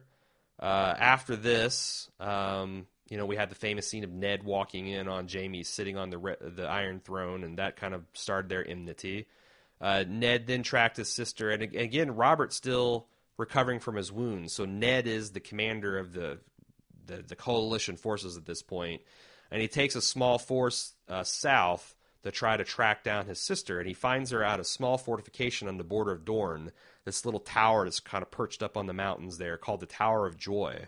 And this is about a year after her abduction, so the war and all that raged for a year. Uh, Ed has six of his close companions, including Howland Reed, who you'll recall Lyanna saved from bullies back in the, the tourney uh, a year ago. Uh, but he finds three King's Guards standing in the way of him recovering his sister. Uh, Sir Arthur Dayne, Sir Oswell Whent, and the Lord Commander, Gerold Hightower. All three, some of the biggest badasses of Westeros. And they have an epic showdown. Um, you know, Ned, Ned doesn't really want to kill these honorable men, uh, but he has to and uh, there's a lot of like really awesome badass dialogue exchange and then they do battle it's very sketchy what happens but these three manage to kill everyone except for except for howland and and ned and ned in fact says that he would have been a goner except for howland somehow protected him we don't know a lot about this yet um, still to this day um, so he busts into the tower ned does finds lyanna weak with fever um, she's on a bed of blood in a room filled with roses. Ned says that she's terribly afraid until she extracts this promise from him. Uh, he grants her, you know, we see all throughout Game of Thrones Ned flashing back to her saying, Promise me, Ned, promise me, Ned. This keeps flashing back to him in various situations we'll talk about. He consents to this promise, and instantly the fear, the books say the fear leaves her eyes. She grips his hand tightly and then passes away. Ned then transports her bones all the way from Dorne to Winterfell, which is, you know, going from Miami to to the Twin Cities in Minnesota, basically. Um, and she's laid to rest, as we saw in uh, season one, right between her slain father and brother, Rickard and Brandon. Uh, then Ned Stark comes back from the war. When he finally gets back to Winterfell with his sister's bones, he's also co- uh, toting a bastard baby. So those are the facts. Now let's talk about opinions and theories, okay? Brandon Stark and Robert Baratheon both claimed that the Rhaegar uh, kidnapped Lyanna and was using her as basically a whore, raping her for her his own enjoyment. That's the position that they took. Uh, people sympathetic to Rhaegar, including Viserys and even Sir Barristan, claimed that Rhaegar loved her. Rhaegar also is unis- universally described, with the notable exception of Robert, uh, to be honorable and noble. This even includes Ned, which we'll talk about here in a minute, and even Robert. If you recall in the fir- in the in the first season when he's visiting Lyanna's tomb, um, almost kind of seems to acknowledge that he's like Rhaegar won, damn him. I won the battle, but he got her. Um, not that he kidnapped her or that. I mean, the way he said it almost was like a resignation of fact that she did truly love. They had a love affair going on there. Uh, now, knowing what we know of both Lyanna and, and Ned, it's very hard to imagine Ned having a high opinion of Rhaegar if he was some kidnapping rapist, right? And it's also hard for us to believe that Lyanna wouldn't have said something to this effect when she met Ra- uh, Ned, uh, that we wouldn't have this kind of ambigu- ambiguity about you know what kind of guy he was. Uh, we also know that uh, Lyanna wasn't totally on board with her engagement to Robert. Uh, she confides to Ned that she feared his nature would not allow him to remain faithful to her. And Ned said, Look, look, look, sis. Robert loves you. He's loved you for a long time. Never seen anything like it. And she responds kind of ruefully, You know, love can't change a man's nature. And when we see, granted, he always loved Lyanna best, and Cersei was kind of like a, a you know, an afterthought. But the scale of his indiscretions and his appetites leads me to believe that she's probably right. She's probably right on about her man Bobby B here. Um, it's also kind of hard to square Ned's nature and how honorable he was and how seriously he took his vows and his promises with the concept of him fathering a bastard. Uh, out, uh, you know, cheating on Catelyn. It doesn't square with what we know, and and you know, no one's perfect, and that's one of the subversions of Game of Thrones. Still, it's just kind of hard for us to to accept that. Um, the books describe Ro- Robb, Bran, Rickon, and Sansa as having the quote unquote Tully look about their hair color, their features, their eyes but they say that Jon and Arya have very similar long-faced dark features, something that Lyanna is described as having as well. Arya's even said to resemble uh, her aunt, Lyanna. So if the book says Arya and Jon look the same, and Arya looks like Lyanna, it's very easy to make that connection that then Jon must have looked like her as well. When Ned was investigating Robert's bastards and he was going through that genealogy, uh, he makes a connection in his mind to Jon, which makes sense because you know Jon is his bastard. He's investigating Robert's bastards. It's it's very natural for your mind to wander there. But then in that same chapter, he he he meditates on his promise that he made to his sister. Also, just a few pages later, he wonders idly about Rhaegar and if he would frequent brothels.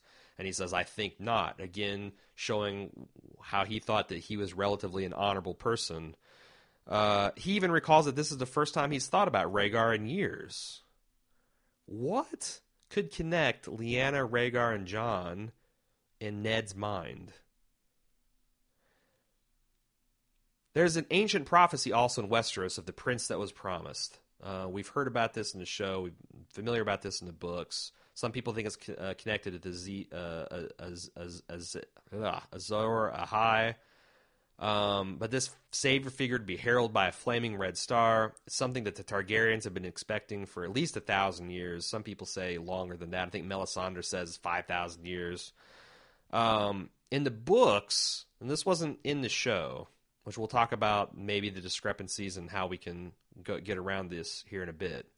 But in the books, during Dany's vision quest in the House of the Undying, she sees Rhaegar holding Aegon and naming him, saying that this that this is a fitting name for the king, named after Aegon the Conqueror, right? Saying that he would be the prince that was promised, and his song shall be the song of ice and fire. But then he also says that the dragon must have three heads. uh, to apparently fulfill this prophecy or to fit the Aegon archetype. And he only had Aegon and uh, uh, Rhaenys at this point. The Targaryens, uh, you know, famously practiced polygamy. Aegon the Conqueror uh, had was wed to both of his warrior sisters, who all three of them uh, uh, rode dragons. Um, this, though, was frowned upon in Westeros by both people that held to the northern religions and to the south, uh, south, south southern religions of the, the faith of the Seven. Um, but the Targaryens didn't really give a shit when they had dragons because, like, you don't like us? Well, here's our dragon you can talk to. As they slowly, their dragons died off and they became extinct, they kind of, and starting with uh, Baelor the Blessed, they really adopted the faith of the Seven, and that became less and less prominent.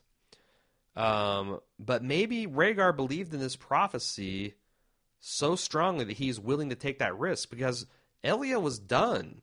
She couldn't have another baby. It would have killed her, could have killed the child. He needs this three headed dragon. What's he going to do? Well, Aegon uh, married two women. They were even his sisters. Why can't I? This is for the greater cause. This is for making the prince's promise. This could save all of Westeros someday. You can see how this is kind of in his mind thinking about this. Um, Elia's from Dorne, a nation strongly associated with the sun, with heat, with fire. Lyanna is from Winterfell.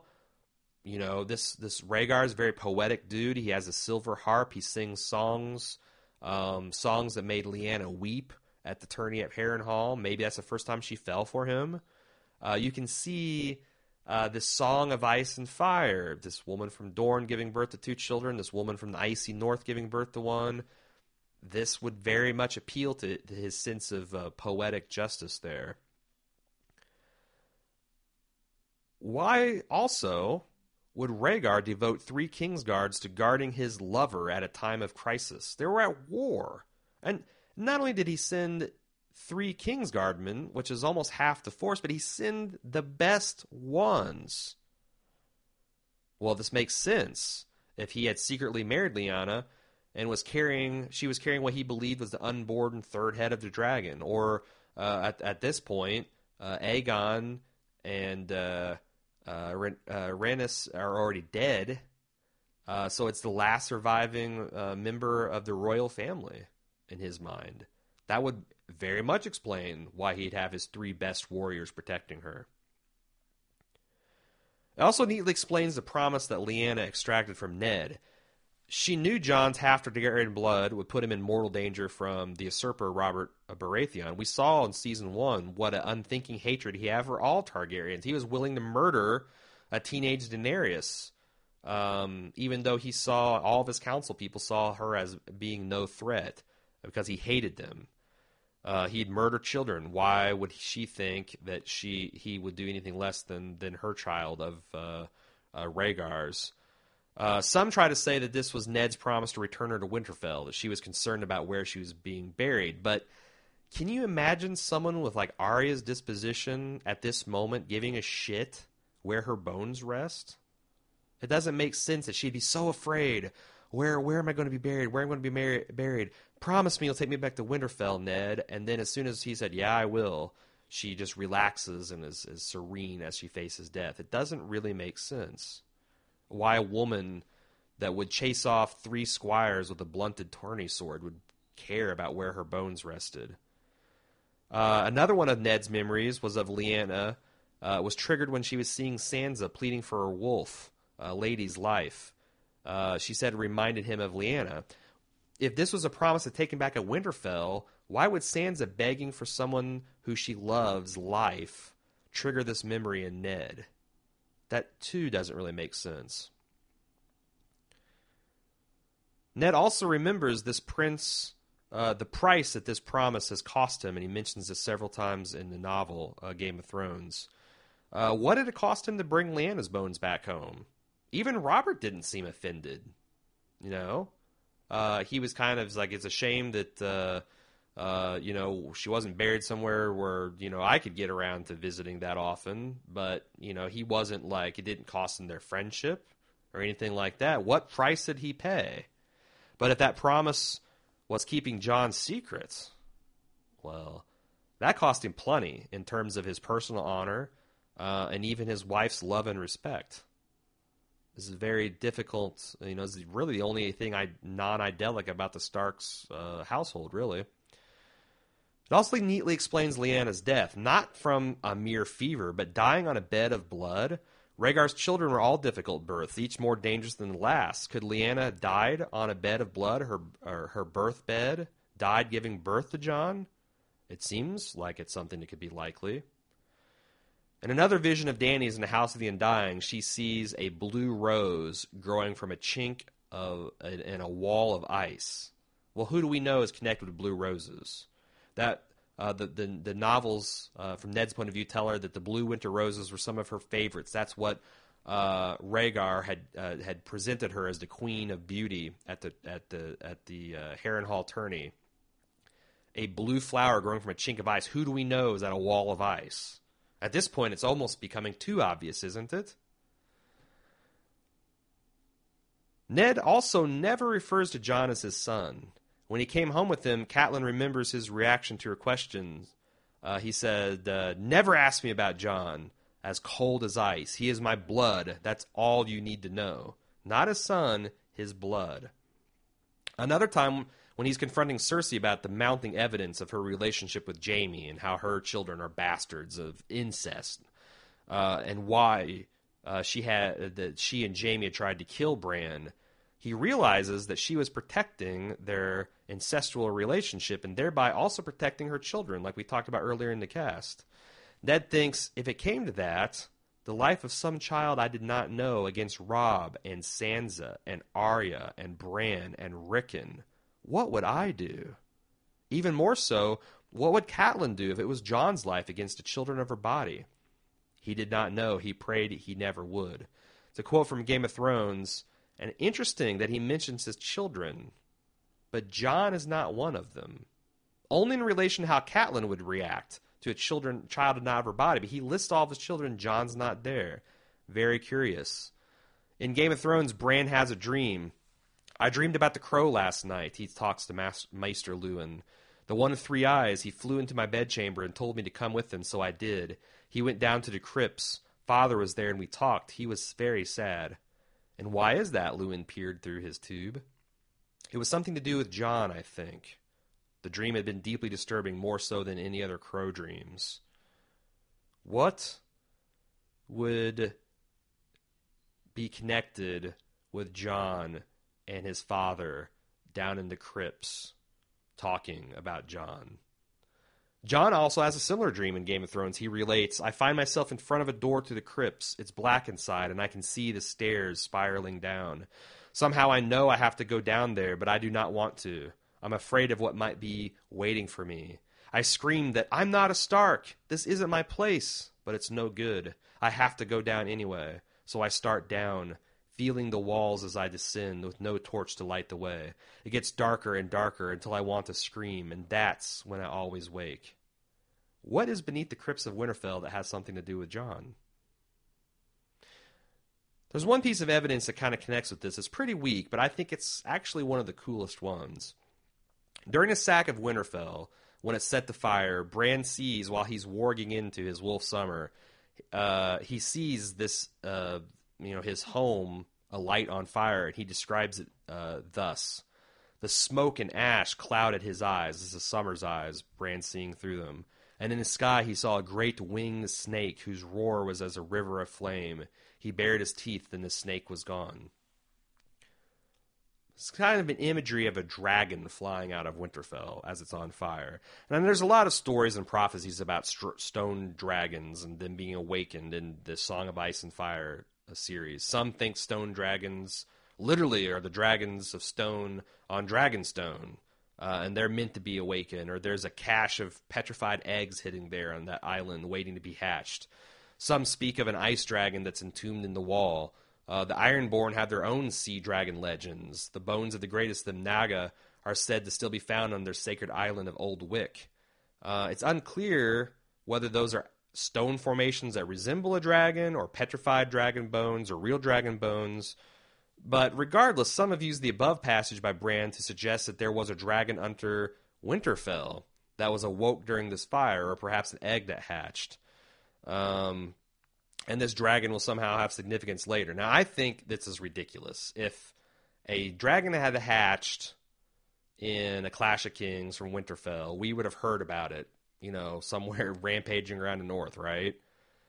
Um, but regardless, uh, it's probably just Summer's kind of bestial way of describing what the fire roaring out of Winterfell would look like, or how the red comet, which was hanging in the sky, kind of looked to him.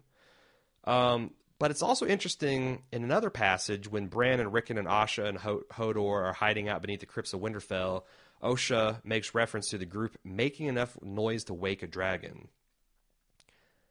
What of these references to stone dragons beneath Winterfell are actually another sly hint to Jon's parentage. Lyanna statues of stone, if Rhaegar really did marry her in secret, uh, Westeros tradition would have him place his cloak of protection about her shoulders, like we saw Tyrion uh, humiliatingly did with Sansa. His cloak would undoubtedly be emblazoned with a dragon, arguably making her a dragon as well as a wolf. And what if, out of respect for her love for Rhaegar and her child, Ned had her interred with this cloak? A stone dragon beneath Winterfell. This could also tie into Lyanna's promise with Ned. You know, promise me, Ned, promise me. Maybe part of that promise was that she would be returned to Winterfell and buried with a piece of evidence about Jon's parentage.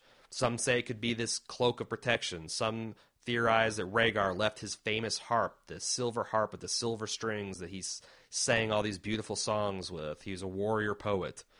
Um, left this at the Tower of Joy, and she's buried with that as proof that when the time was right, she could prove that Jon's parentage, uh, that she was married to Rhaegar, and that he had this claim for the throne.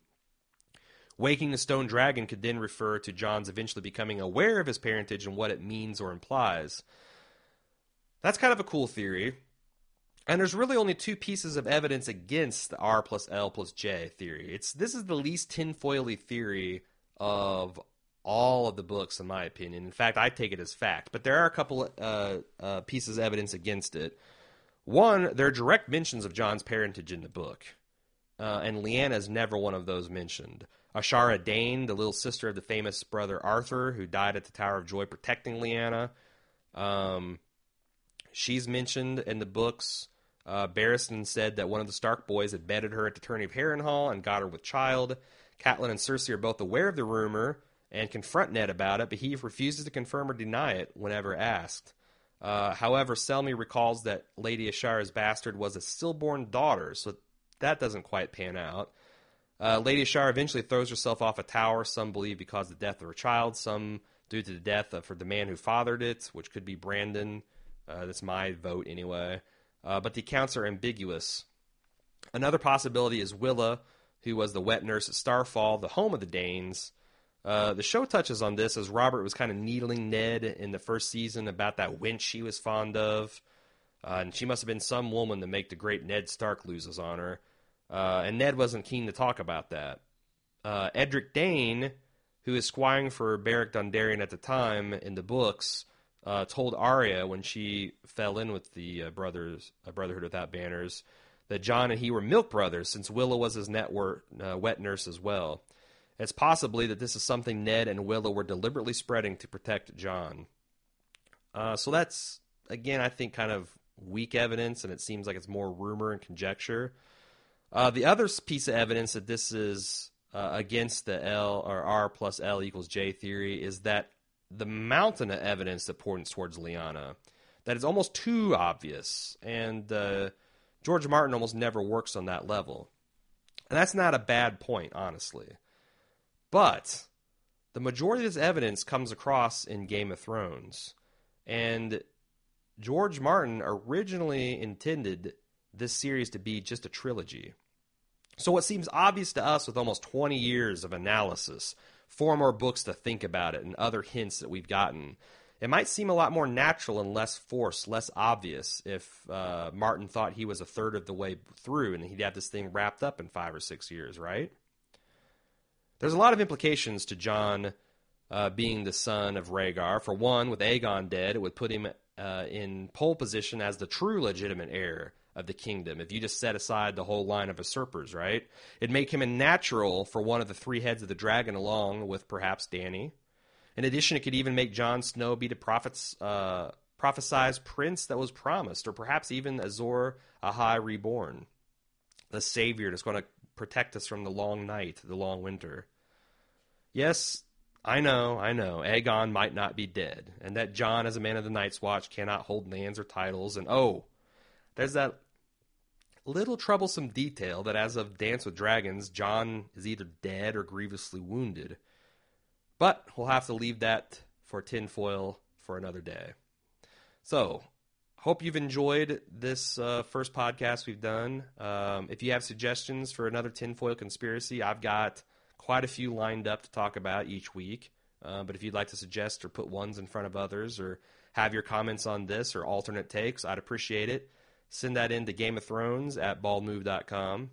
Um, and that's it. We will see you Sunday night for Instant Take on Game of Thrones and the next Tuesday for our full cast, including another issue episode of uh, our spoilers and spoilers beyond the wall. And with that, I'm your host, A.Ron, and I'll see you then.